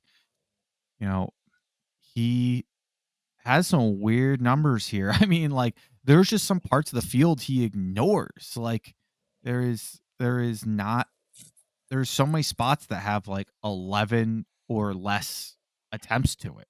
And I know he got hurt, that's part of it, but he really just seems to attack the middle of the field. He doesn't try outside a lot. He has some stupid interceptions right in front of him here. I don't know, man. It, the, the, the, the, you can get a lot of information from some of these charts that we looked at. There's not a lot, a whole lot here with Quinn Ewers. It's just not like you said. He's not a. The data hates him. It really does. But he is a fun watch. He is somebody you turn in that tape and you see why he's on our, on this list. Before we go to our, our next guy, I will give Quinn Ewers credit for one thing. Um, anybody who has sat down and watched like four games consecutively, coaches film without sound of any player will tell you that it is. There are times where it is like dropping seven ambience because you're like, you know, you're really trying to stay awake, like watching some of these things, especially if you're doing at the end of the day. You're like, oh man, I got to keep watching this because you're looking for subtle things, right? You're looking for mm-hmm. subtle things, and and you're watching it, and you're watching it. And it's like 20 minutes of like this silent movie. Um, I never had a boring moment watching Quinn Ewers. Oh, it, was, it was good because it was like yeah, it was like, wow, I can't believe you did that. And then it was like, what the fuck is he doing? like it was, it was, a, it was with full sound without sound. It, it was a so, nice uh, breakup after after Bo Nix. Highly entertaining stuff. All right, you want to move on to Q to QB nine? Yeah, let's go ahead and and get to it. So, our next here, our QB nine I think a guy who a lot of Giants fans know about. He seems to be a guy who's popular on Giants Twitter, and that's Cam Ward out of Washington State. 6'2, 223 pounds, so a pretty thick, thickly built quarterback. He's uh he's in his fourth year. He was a zero start recruit out of high school. Zero stars. He went to a a card a Cardinal Word. I don't even know how to say that, but out of Texas, Incarnate Word. Yeah, um, FCS or Division Two or something it's an, like that. It's an FCS. School, yeah. yeah, and he transferred over to uh, Washington State with his offensive coordinator, um, and took and took a job over here as an OC. Uh, he was a two-time district basketball MVP in high school. He has some NFL bloodlines. He has relations to NFL players Quandre Diggs and Quentin Jammer. Um, his 2022 stats were 64.4 completion percentage, 3,232 passing yards, 23 touchdowns, uh, 58 rushing yards, five rushing touchdowns, nine fumbles. Uh, now, listen to this a 59.9 PFF grade, a 58 passing grade, a 64.6 running grade, and a 28.1 grade under pressure. And it's funny with all that, all of Giants Twitter was talking about this guy, and there's reasons for it. That highlight that highlight tape is something. Um, and there's traits there. Why why don't you talk a little bit more about Cam Ward? Yeah, Cam Ward is a just bomb production product. Uh, you know, like his highlights are incredible. Uh, no, but let let's let's talk about Cam Ward because because I like Cam Ward. Uh, I think a lot of people do, and the reason people like Cam Ward, other than the fact that it's a little bit of an underdog story, is that like Quinn Ewers, he fits that mold of a projectable athlete, a projectable player that if he if molded correctly, he has the talent to he has high end talent. Mean let, let's just let's just call it for what it is. His talent is is very, very projectable to a high end player. Just hasn't done it yet. So physically, you mentioned he's he's kind of a stout, strong guy. He's a strong athlete. He has a big, strong frame. It shows up on film. He doesn't look small out there. Jayden Daniels looks he's six four, but he looks he looks frail compared to some of the guys that are trying to take him down out there. Cam Ward is not like that. His delivery is good with good mechanics. He, again, another quick, compact delivery guy. He has a big he has a big arm. He has big time arm talent. When he throws the ball in the short area, he throws lasers like boom. Whether it's you know between the numbers, whether it's outside the numbers, he's zipping the ball with a lot of authority. He has unbelievable off script ability, which is something we do value, right? A guy when the when the pocket breaks down, he can scramble, he can run, but mainly he's not somebody who's looking to run. He's one of these guys. Something we value is when he breaks the pocket and he's off script, his eyes stay down the field. He's looking to hit a home run. He's looking for, for a play with his arm. Yeah. So that's something I appreciate about. I him. mean, look, he only had Um, 58 and- rushing yards last year. That just shows it. Right. He's not he's not trying to run. Even though he has the athletic ability and the speed to run, he chooses not to. He wants to be a passer. And I think that's a good trait. He's very accurate, as I mentioned, in the short area, in the intermediate area. And his accurate and, and kind of like Ewers, when he's on, he's on. Like he's accurate, he's zipping it, he's making Sunday throws. When he throws the deep ball, he has really nice loft. Like that's where he I think he really excels on tape. When he throws that deep ball, he throws just a beautiful arc and and drops it right between his receiver's hands. It's it's just it's a pretty thing to watch when he's on. And he does go through progressions well. He can he goes through his reads quickly. You watch the tape and you see the good stuff from Cam Ward. He does all the things that I'm describing that you think you want to see in a high caliber NFL quarterback. Then there's the rest of the tape, and that's where the cons come in. He does hold the ball too long. He has a tendency to hold it, hold it, hold it, and even when he's holding it and going through his those progressions, he has a very bad habit of just making the wrong decision. Mm. Like you see it on tape. Like he'll have an he'll have a, a a receiver breaking open in the intermediate area. He should hit him in stride and just take the yardage, and he'll decide that he's going to force a ball into double and triple coverage, uh, and and he'll throw a pick or a, a turnover worthy play. He puts the harm the ball in harm's way way way too much, and in in situations that just don't call for it. Like if you look at the game situations, he's doing this for no reason. He doesn't have to force these throws. He does it anyway. He does it enough where you start thinking it's more of a feature, not a bug of his game. It's just something he does. He fumbles a lot, and I think that also reflects he's holding on to the ball a lot. He gets hit, he fumbles. Um, and you know, I saw plays on tape. I don't know if you saw them where he has front side blitzes coming from the you know from a safety or corner. I know. He doesn't see them. He doesn't see them.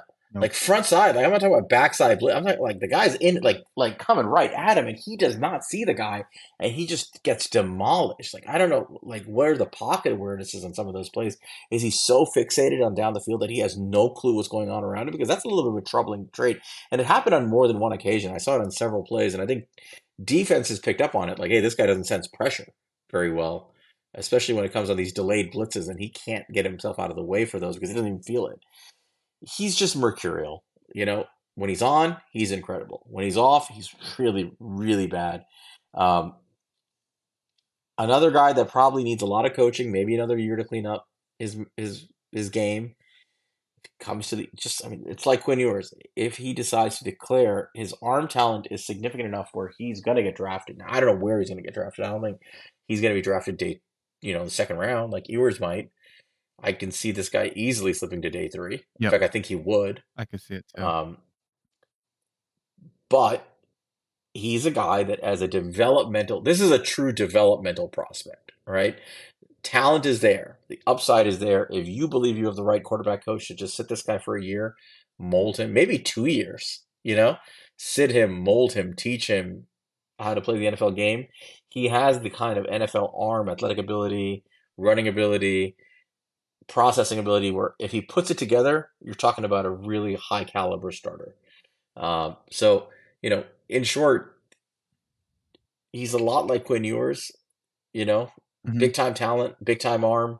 Even though he was a zero star recruit and Quinn Ewers is a top recruit in America, they're they're surprisingly similar in their trajectory right now. Their Uh, their notes so looked very similar. It was uh, their their film looked very Yeah. similar. I mean, I, mean, I think Cam. Ward doesn't throw up, yeah, like he doesn't throw up the ducks, and he doesn't have like the weird mechanics. But in terms of decision making, very similar, right? Like, what are you doing? Yeah. How are you? Why are you playing this bad? The game, the game that stands out to me as like the extreme good was the Oregon State game. Did you watch that game Great this year? game. Yep. it felt like he was every play was perfect, right? He made the perfect So read. much He made the perfect throw. he was he completely and that's a great defense. Mm-hmm. Oregon State's one of the top defenses in the country, and he just shredded them like with no just no problem. He shredded them. No, I, I'm, I don't remember the stats. I think he had over 400 yards passing in that game, a bunch of touchdowns. He absolutely destroyed a really good defense.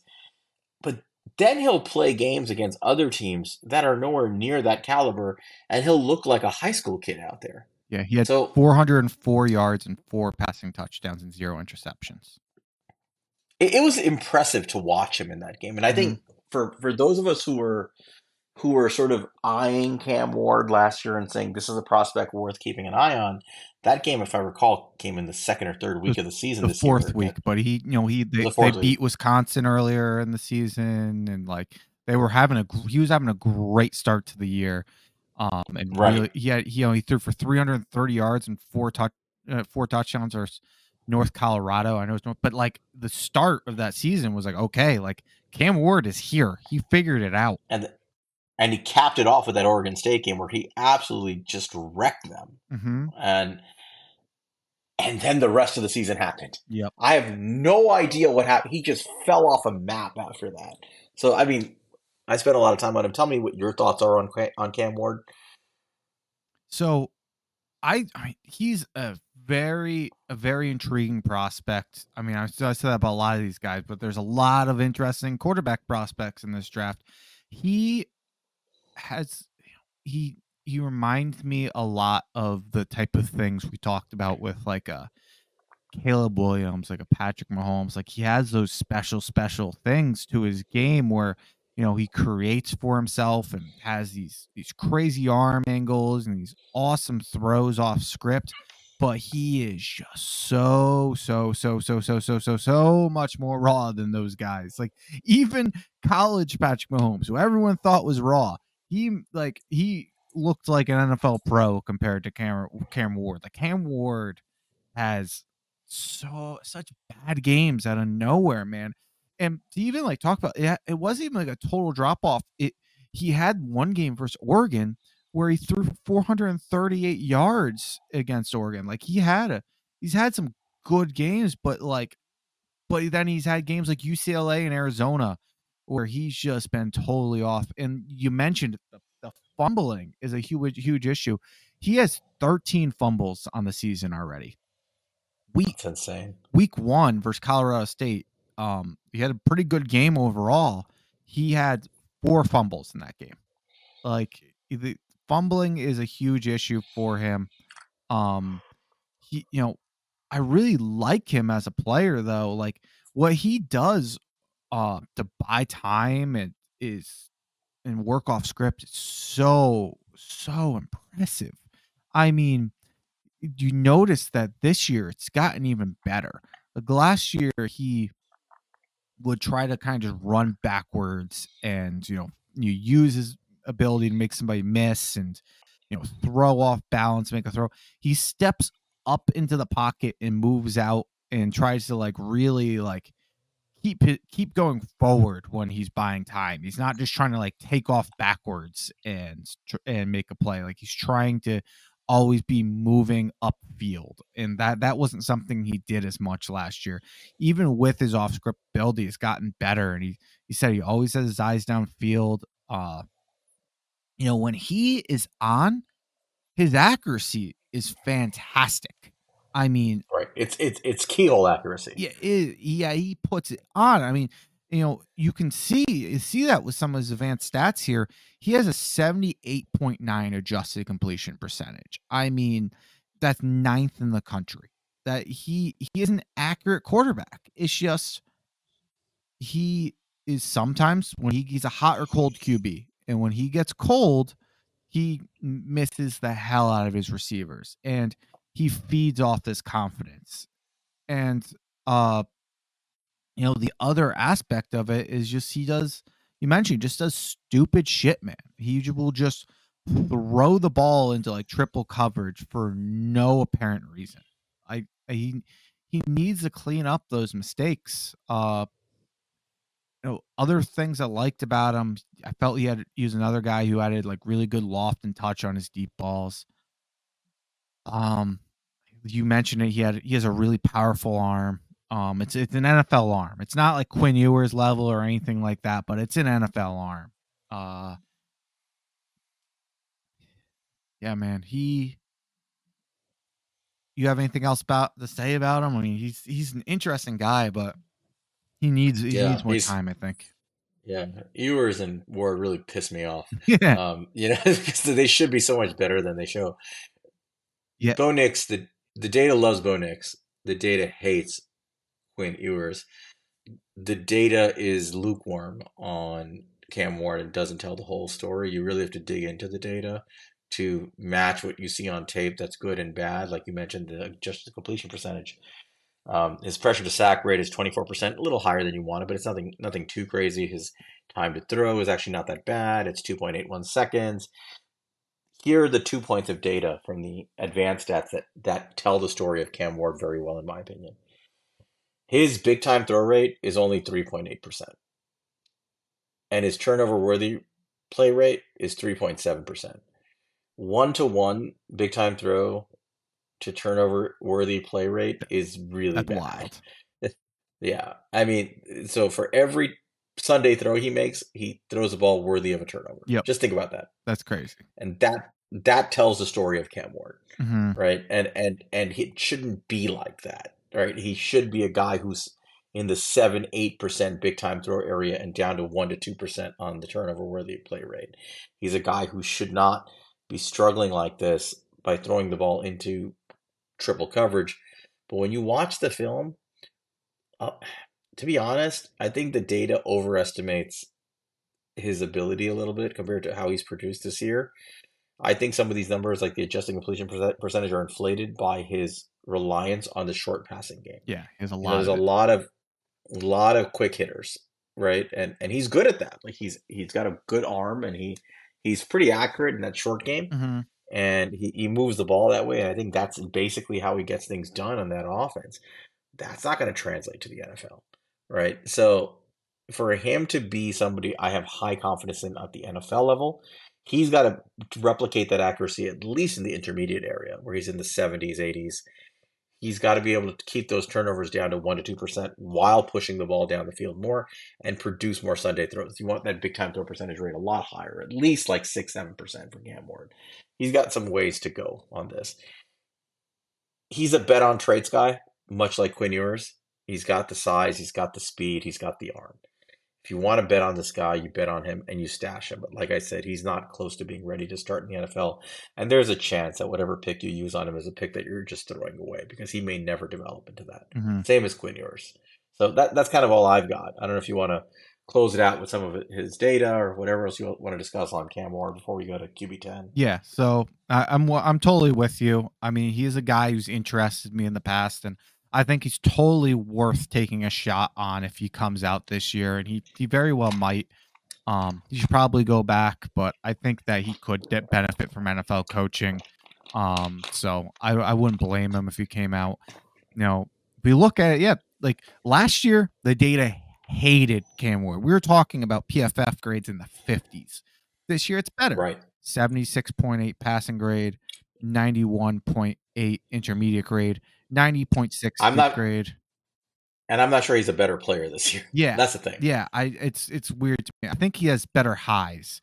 Um, you know, n- no pressure grade of 85.5 and a pressure grade of 51.7, which is not good at all.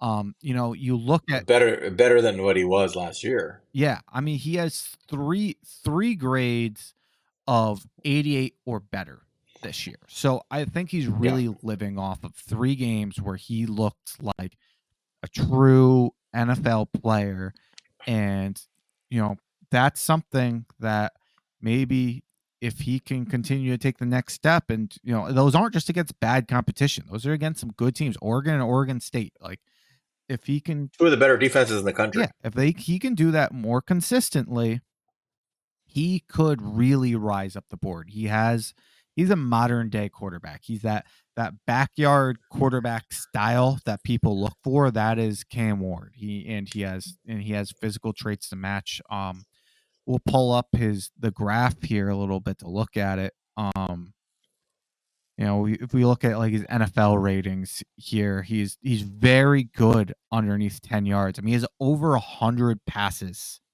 in that that between the numbers uh right here in the underneath 10 yards. You that's kind of what we talked about. That's where a lot of that adjusted completion percentage comes from, where he he works a lot underneath 10 yards, but you know, he works a lot at uh beyond that as well. He has 53 passes with 129.6 NFL passing grade um right there.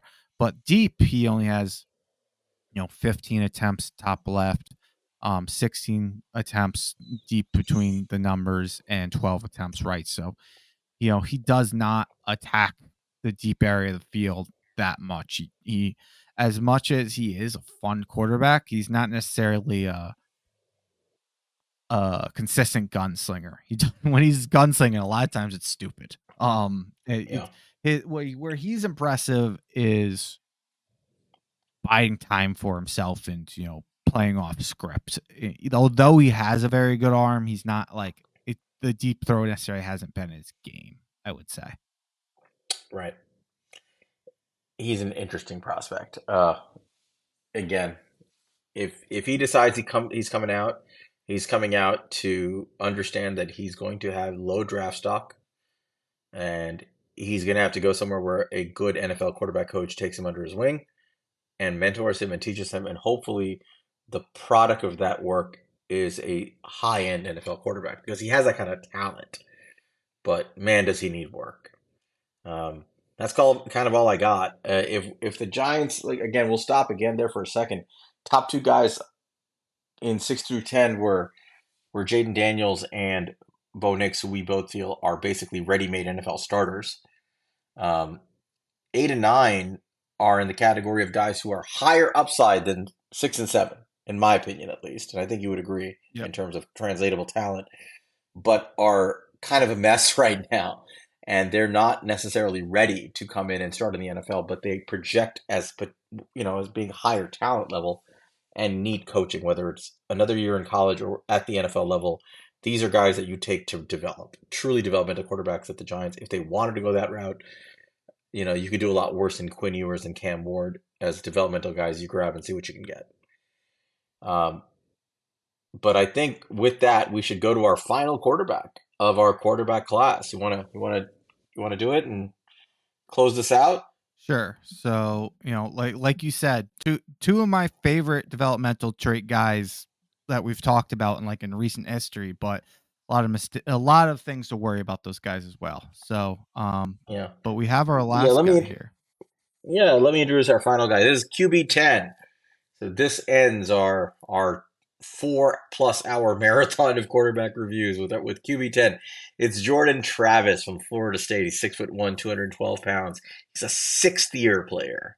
He's been in college since I was in college. No, not that far, but uh, Since me, He's a three star recruit. yeah, maybe since you. Three star recruit. He was a transfer from Louisville. All of these guys are transfers, by the way. Every one of these guys we've discussed, they were transfers.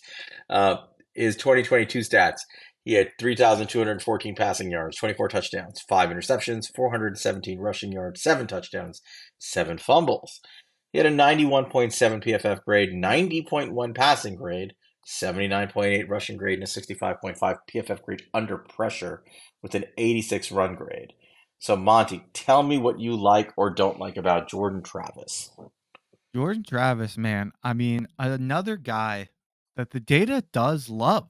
I mean, you talked about that. He had a PFF grade over 90 last year. That's an elite grade. Um, so that's the reason he's on this list. uh, you know, despite him being a six-year player, I looked. We he ju- I just missed him. I I was graduated 2017. He started 2018. So just missed There you him. um, but you know, he's a he's a solid player. Um, you know, he has a compact delivery and he's good at getting that ball out fast and efficiently. You know, he kind of has that, you know, projectable like game manager type abilities there. Um, he avoids sacks well. Um, and he has pretty solid pocket presence. He has good athleticism. He definitely likes to use his athleticism a lot. It's a he, it's a big part of his game, but I didn't feel like he had great athleticism, but it was good enough uh to work with for him. And when he was kind of working 15 yards and in, I felt like he had really good accuracy. Um, so as far as that goes, that stuff I did like about Jordan Travis's tape. But as I watched him, I there was more things that I was worried about than I liked with him. Um, you know, I kind of touched on it a little bit with what I liked about him, but beyond kind of that 15 yards, I did not like what I saw and not really outside the numbers either. He he does not have a very strong arm. Um he doesn't really make a lot of big time throws. He um I felt that what I was most worried about about him was I felt he had very sloppy technique. And I saw that show up on his tape so often. And that's what really worries about me. Because, you know, he is a highly productive quarterback who has a ton of NFL experience, who's been in college a long time. If he could come in and be a game manager, you know, there's an argument where we could really start hyping this guy up to be that. And even if he didn't have high end traits, but hey, maybe he could be a system guy. The difference with him is I hated his his technique and just how he looked in the mm-hmm. pocket. That was that's what worried me, man. He he looked he just had, looked really sloppy when he was making passes on the run. He he never looked comfortable in the pocket. His his feet were never set he was always just bouncing around and and trying to move. He never just like mm-hmm. sat in the pocket, observed the field, and and made a throw from like from like a set stance. He was always bouncing around and trying to move. Um, one thing I thought was really weird is he he I can't tell you how many times I saw this guy roll out to the left. This is a this is a righty quarterback. That is not a good thing to constantly be doing because he's constantly turning like his chest to downfield to make the throw because he's rolling out to the opposite side he should be rolling out to and he's doing it constantly um i felt like he didn't have that that good of a he wasn't that good of a processor i i just really feel like as much as he is a good college quarterback and a quarter who does good things for florida state at the end of the day, he's a college quarterback. I think that the he is too old of a player to be stuck into these bad techniques and issues that he still works with and not to have any high end ability. I I am out on Jordan Travis. Uh, how did yeah. how did you feel about watching him? I think it it's important to mention that the reason we put Jordan Travis on our list is because you're going to see consensus reviews of Jordan Travis that put him right around here, mm-hmm. you know, like right around QB ten, and it was worth, you know, worth mentioning, especially with his team being such a good team. They're very likely going to be in the college football playoff. You guys are going to see more of Jordan Travis. You're going to see him in the playoff in all likelihood, um, and you'll you'll hear more about him. Scouts are maybe higher on him than I thought they would be. Not that they're saying he's a first round guy or anything, but they're saying that he's he's a solid day two guy. Um, in short, he's a game manager. Yeah, like you mentioned. I think at the end of the day, like his his film is very boring to watch because what he does for the most part snaps the ball. We we can get into the details of his mechanics, but his job is to snap the ball and as quickly as possible to get it to Keon Coleman or to Johnny Wilson, yeah. like as quickly as possible, or hand the ball off to Trey Benson right? I mean, so he he's got to get the ball out of his hand quickly to his playmakers, and that's what he does very efficiently. He doesn't make a lot of mistakes, to his credit. It's mm-hmm. not he's not a turnover machine or anything like that. Nope. Um, he doesn't really try dangerous throws all that often. Um, he sticks between the numbers in the short area, quick game. So he has, in some ways, he's sort of like Bo Nix, where he has good awareness of what he is and what he isn't, and he manages that very well doesn't have the same talent as Bo Nix, I would say. Um, and his his you know his arm strength looks suspect in a lot of plays. Like you mentioned, his mechanics are strange. He gets the ball out quick. He has a good sh- short, compact delivery, but it's not the same as other people. he looks very herky jerky with his movement. When Yep. you watch him throw the ball, there, there's he looks like he's out of cadence, right, from his feet up. Like there's something not there's something not right in the firing of the neurons that control his throw. Like In it's a very like bizarre motion. like that. Yeah, th- th- there's just like a very like like weird, Yeah. almost. It's just what's the word I'm looking for? Um, it'll come to me, but it just looks chaotic the way he throws the ball, and it's just it's not pretty to watch. I'll put it that way. Does it matter? Here's where I think it matters. You mentioned his footwork is off. He doesn't ever have his feet set, Mhm, and we also mentioned that he has a hard time driving the ball mhm. you know, outside the numbers and deep. Part of me wonders is that because his feet are never set, Yeah. right? Like, is he always throwing from a lack of platform, Mhm. right? When he even when he doesn't have to, like he's you know, you got a good pocket, and his feet are always bouncing around. Is he just underwhelming his throws because he's not using his base? And is this the guy you can coach to have better footwork? I think that's the one thing that's projectable. I know there's not a lot projectable with this guy. That's the one thing that I wonder. Like, if, could a good coach sit him down and say your footwork are a, is just a mess, and it is hurting your ability to drive the ball. So set your damn feet, plant that back foot, work on it, calm yourself down, throw the ball. I wonder if he could generate more velocity on his throws and have more consistently with his throws. That's the one projectable thing I can I can think of. Um, other than something like that changing, I think he's a game manager. I think he's the kind of guy you draft, you you develop him, you work on things like this, see if you got something. Odds are he's probably not going to really be a legitimate NFL starting quarterback. Yeah. I think that's the bottom line. And it's like Yeah. I, I'm with you. Like, yeah, you could draft him and try to fix his footwork and all that, but we're talking about a, a six year player here who doesn't Right. have like elite traits.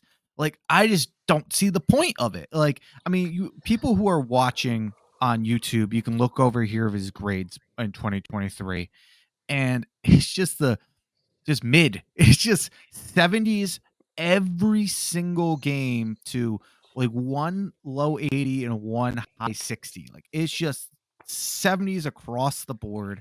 He is just a fine quarterback who is consistent. Look, Jordan Travis at the end of the day is a good college quarterback. He is Mm-hmm. when when you have wide receivers like Keon Coleman and uh, Johnny Wilson, he puts good touch and accuracy on balls that he can he can put up for those guys to go up and get.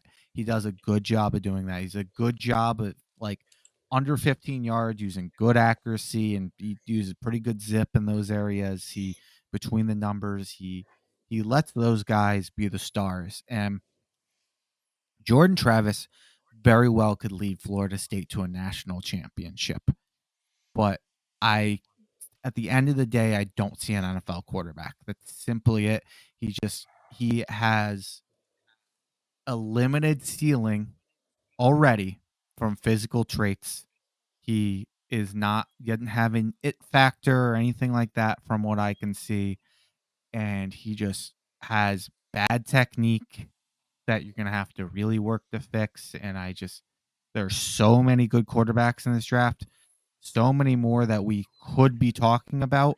And look, I I didn't have any vendetta on Jordan Travis going into this. I thought you know there's a reason he's on this top ten list because when we put this together, you know he was high in a lot of lists and he has really good grades, really good stats, but he's just He's going to be here. Like, let's be real. Like, we're putting him here because I think that consensus views will have Jordan Travis in this territory of like a draftable day two to day early day three type prospect.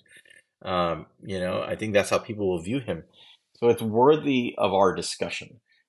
I just don't see it. Like, I'm with you. I very underwhelming film, very underwhelming production, solid college quarterback. Not a ton more than that. If he was 20 years old, I probably would be kind of excited about the possibilities. Yeah.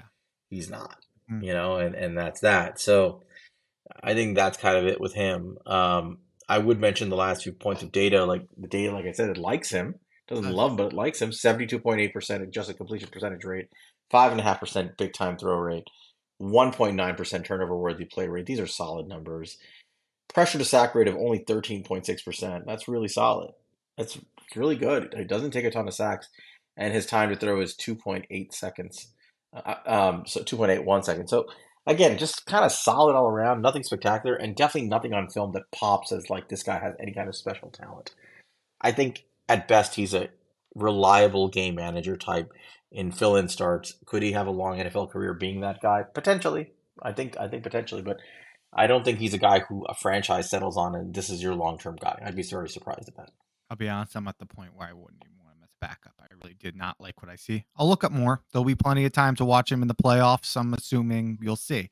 From what from the You're gonna see him get a chance to perform. from the yeah. three games I watched, I I didn't see enough upside, and I'm and some stuff about his technique really threw me off for a six year player.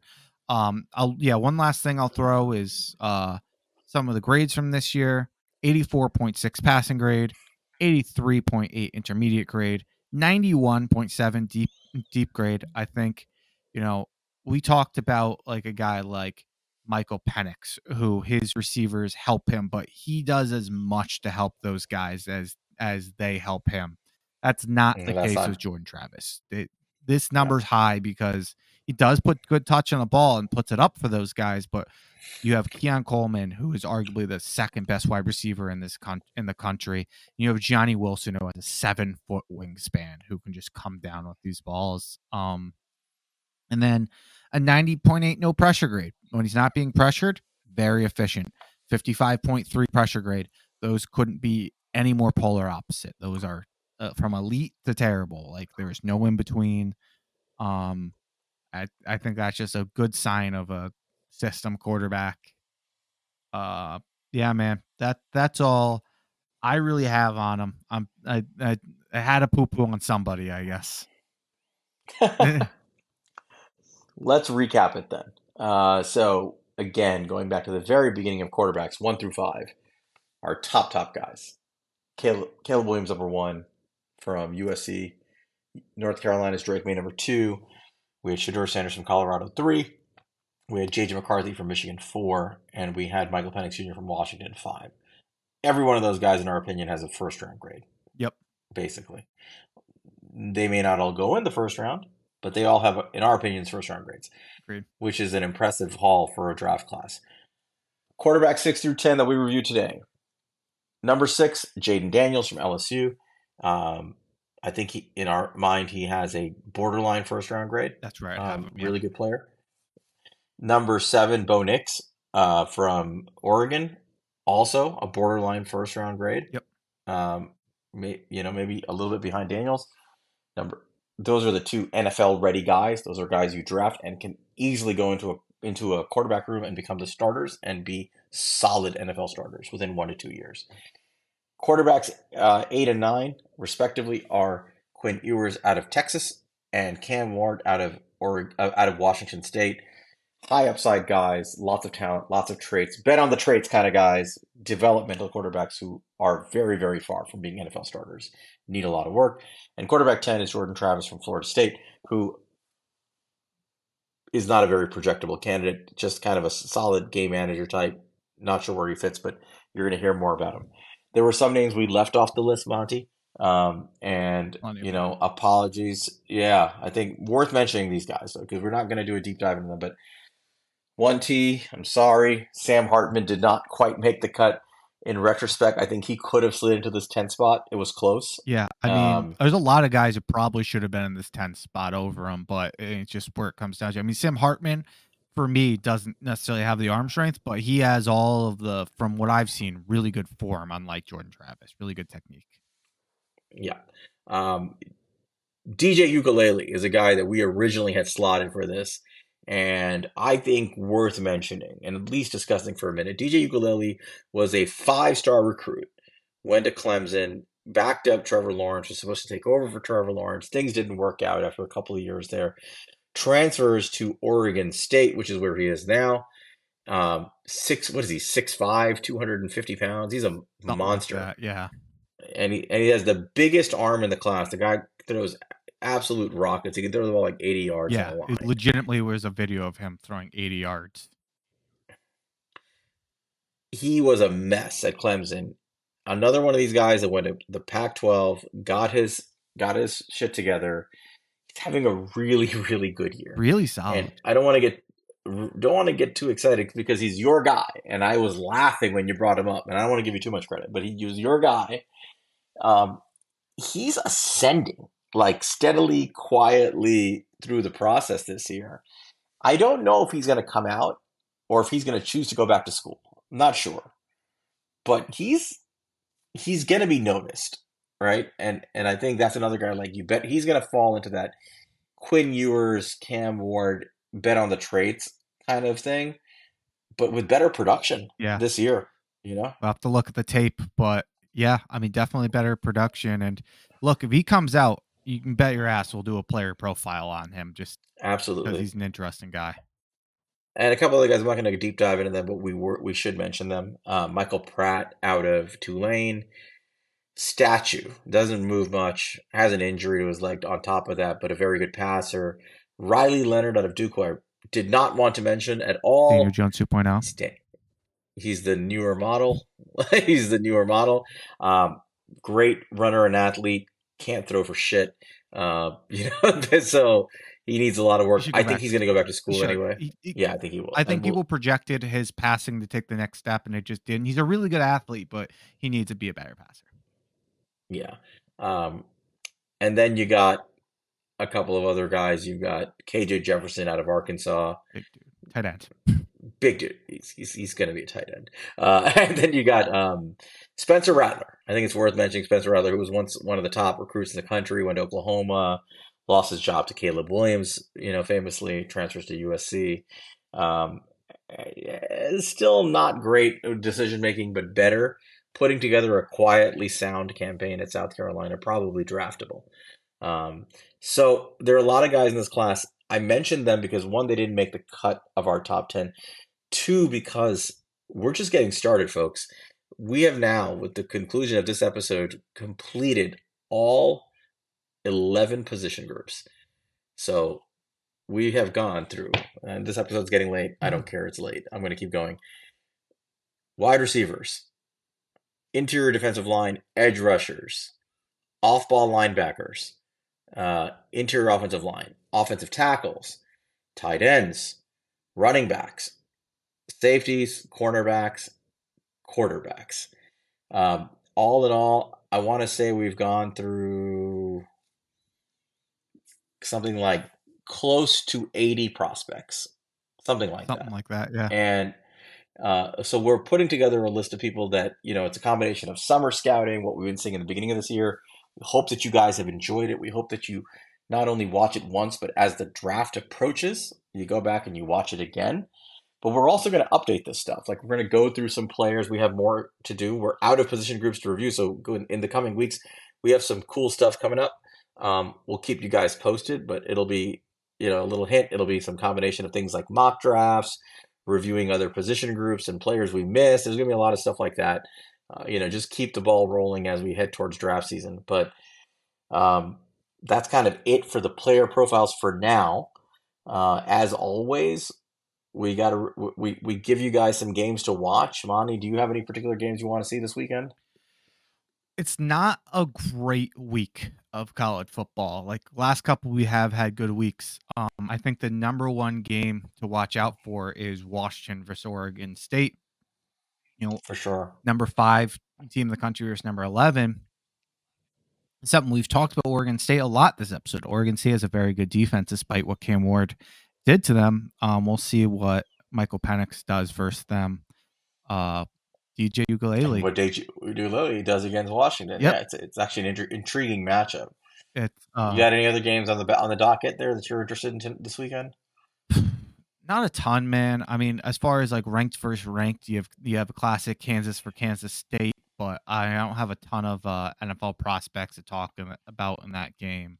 Uh, Yeah, I'm looking at the list and I'm like not intrigued by a lot of these games.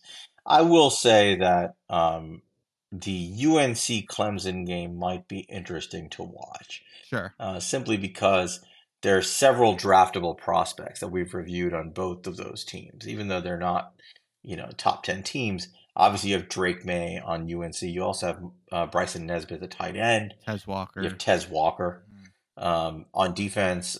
Um, Barrett Carter, Seth- oh, Clemson. No, no, on UNC, Yeah. uh, Cedric Gray is, is Cedric Gray, Yeah.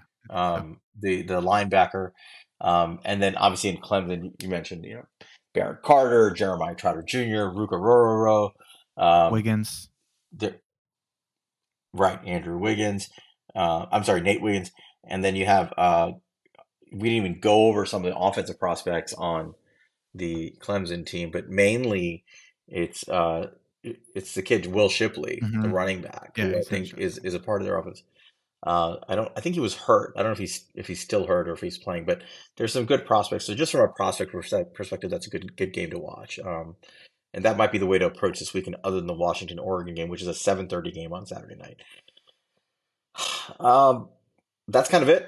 That's an episode. That's our that's our entire review of these prospects, quarterback and otherwise. Uh, thank you again, guys, for all of your support. Thank you for for the lo- yeah. It's been amazing. It's been a ride. The quarterback episode last week, the, the traction it's getting, we, we just can't thank you guys enough. If you want to follow us, as always, you can find us on Apple. You can find us on iTunes, on YouTube. You can reach out to us on Twitter. I'm Sal at Queen at Queens underscore guy. You can find Monte at, at Monte Cristo at M O N T E C R I five T O, or you can just reach us at our at our Twitter handle at He's a Giant Pod spelled out. Um, I think that's it. you got anything else, Monte? That's it, man. We made it through all the groups. Thank you guys so much for your support. It was incredible. Like said we're up over 6,000 views. We're approaching 300 subscribers. So please, you know, keep telling your friends, like, subscribe, all that good stuff. We we appreciate all the support. We really do. Um, but yeah, that's all we got for now, and we'll we'll we'll see you guys next week. We'll see you next week. We'll have something cooking for you guys. You have a good one. Go Giants. Have a good night, guys. Go Giants.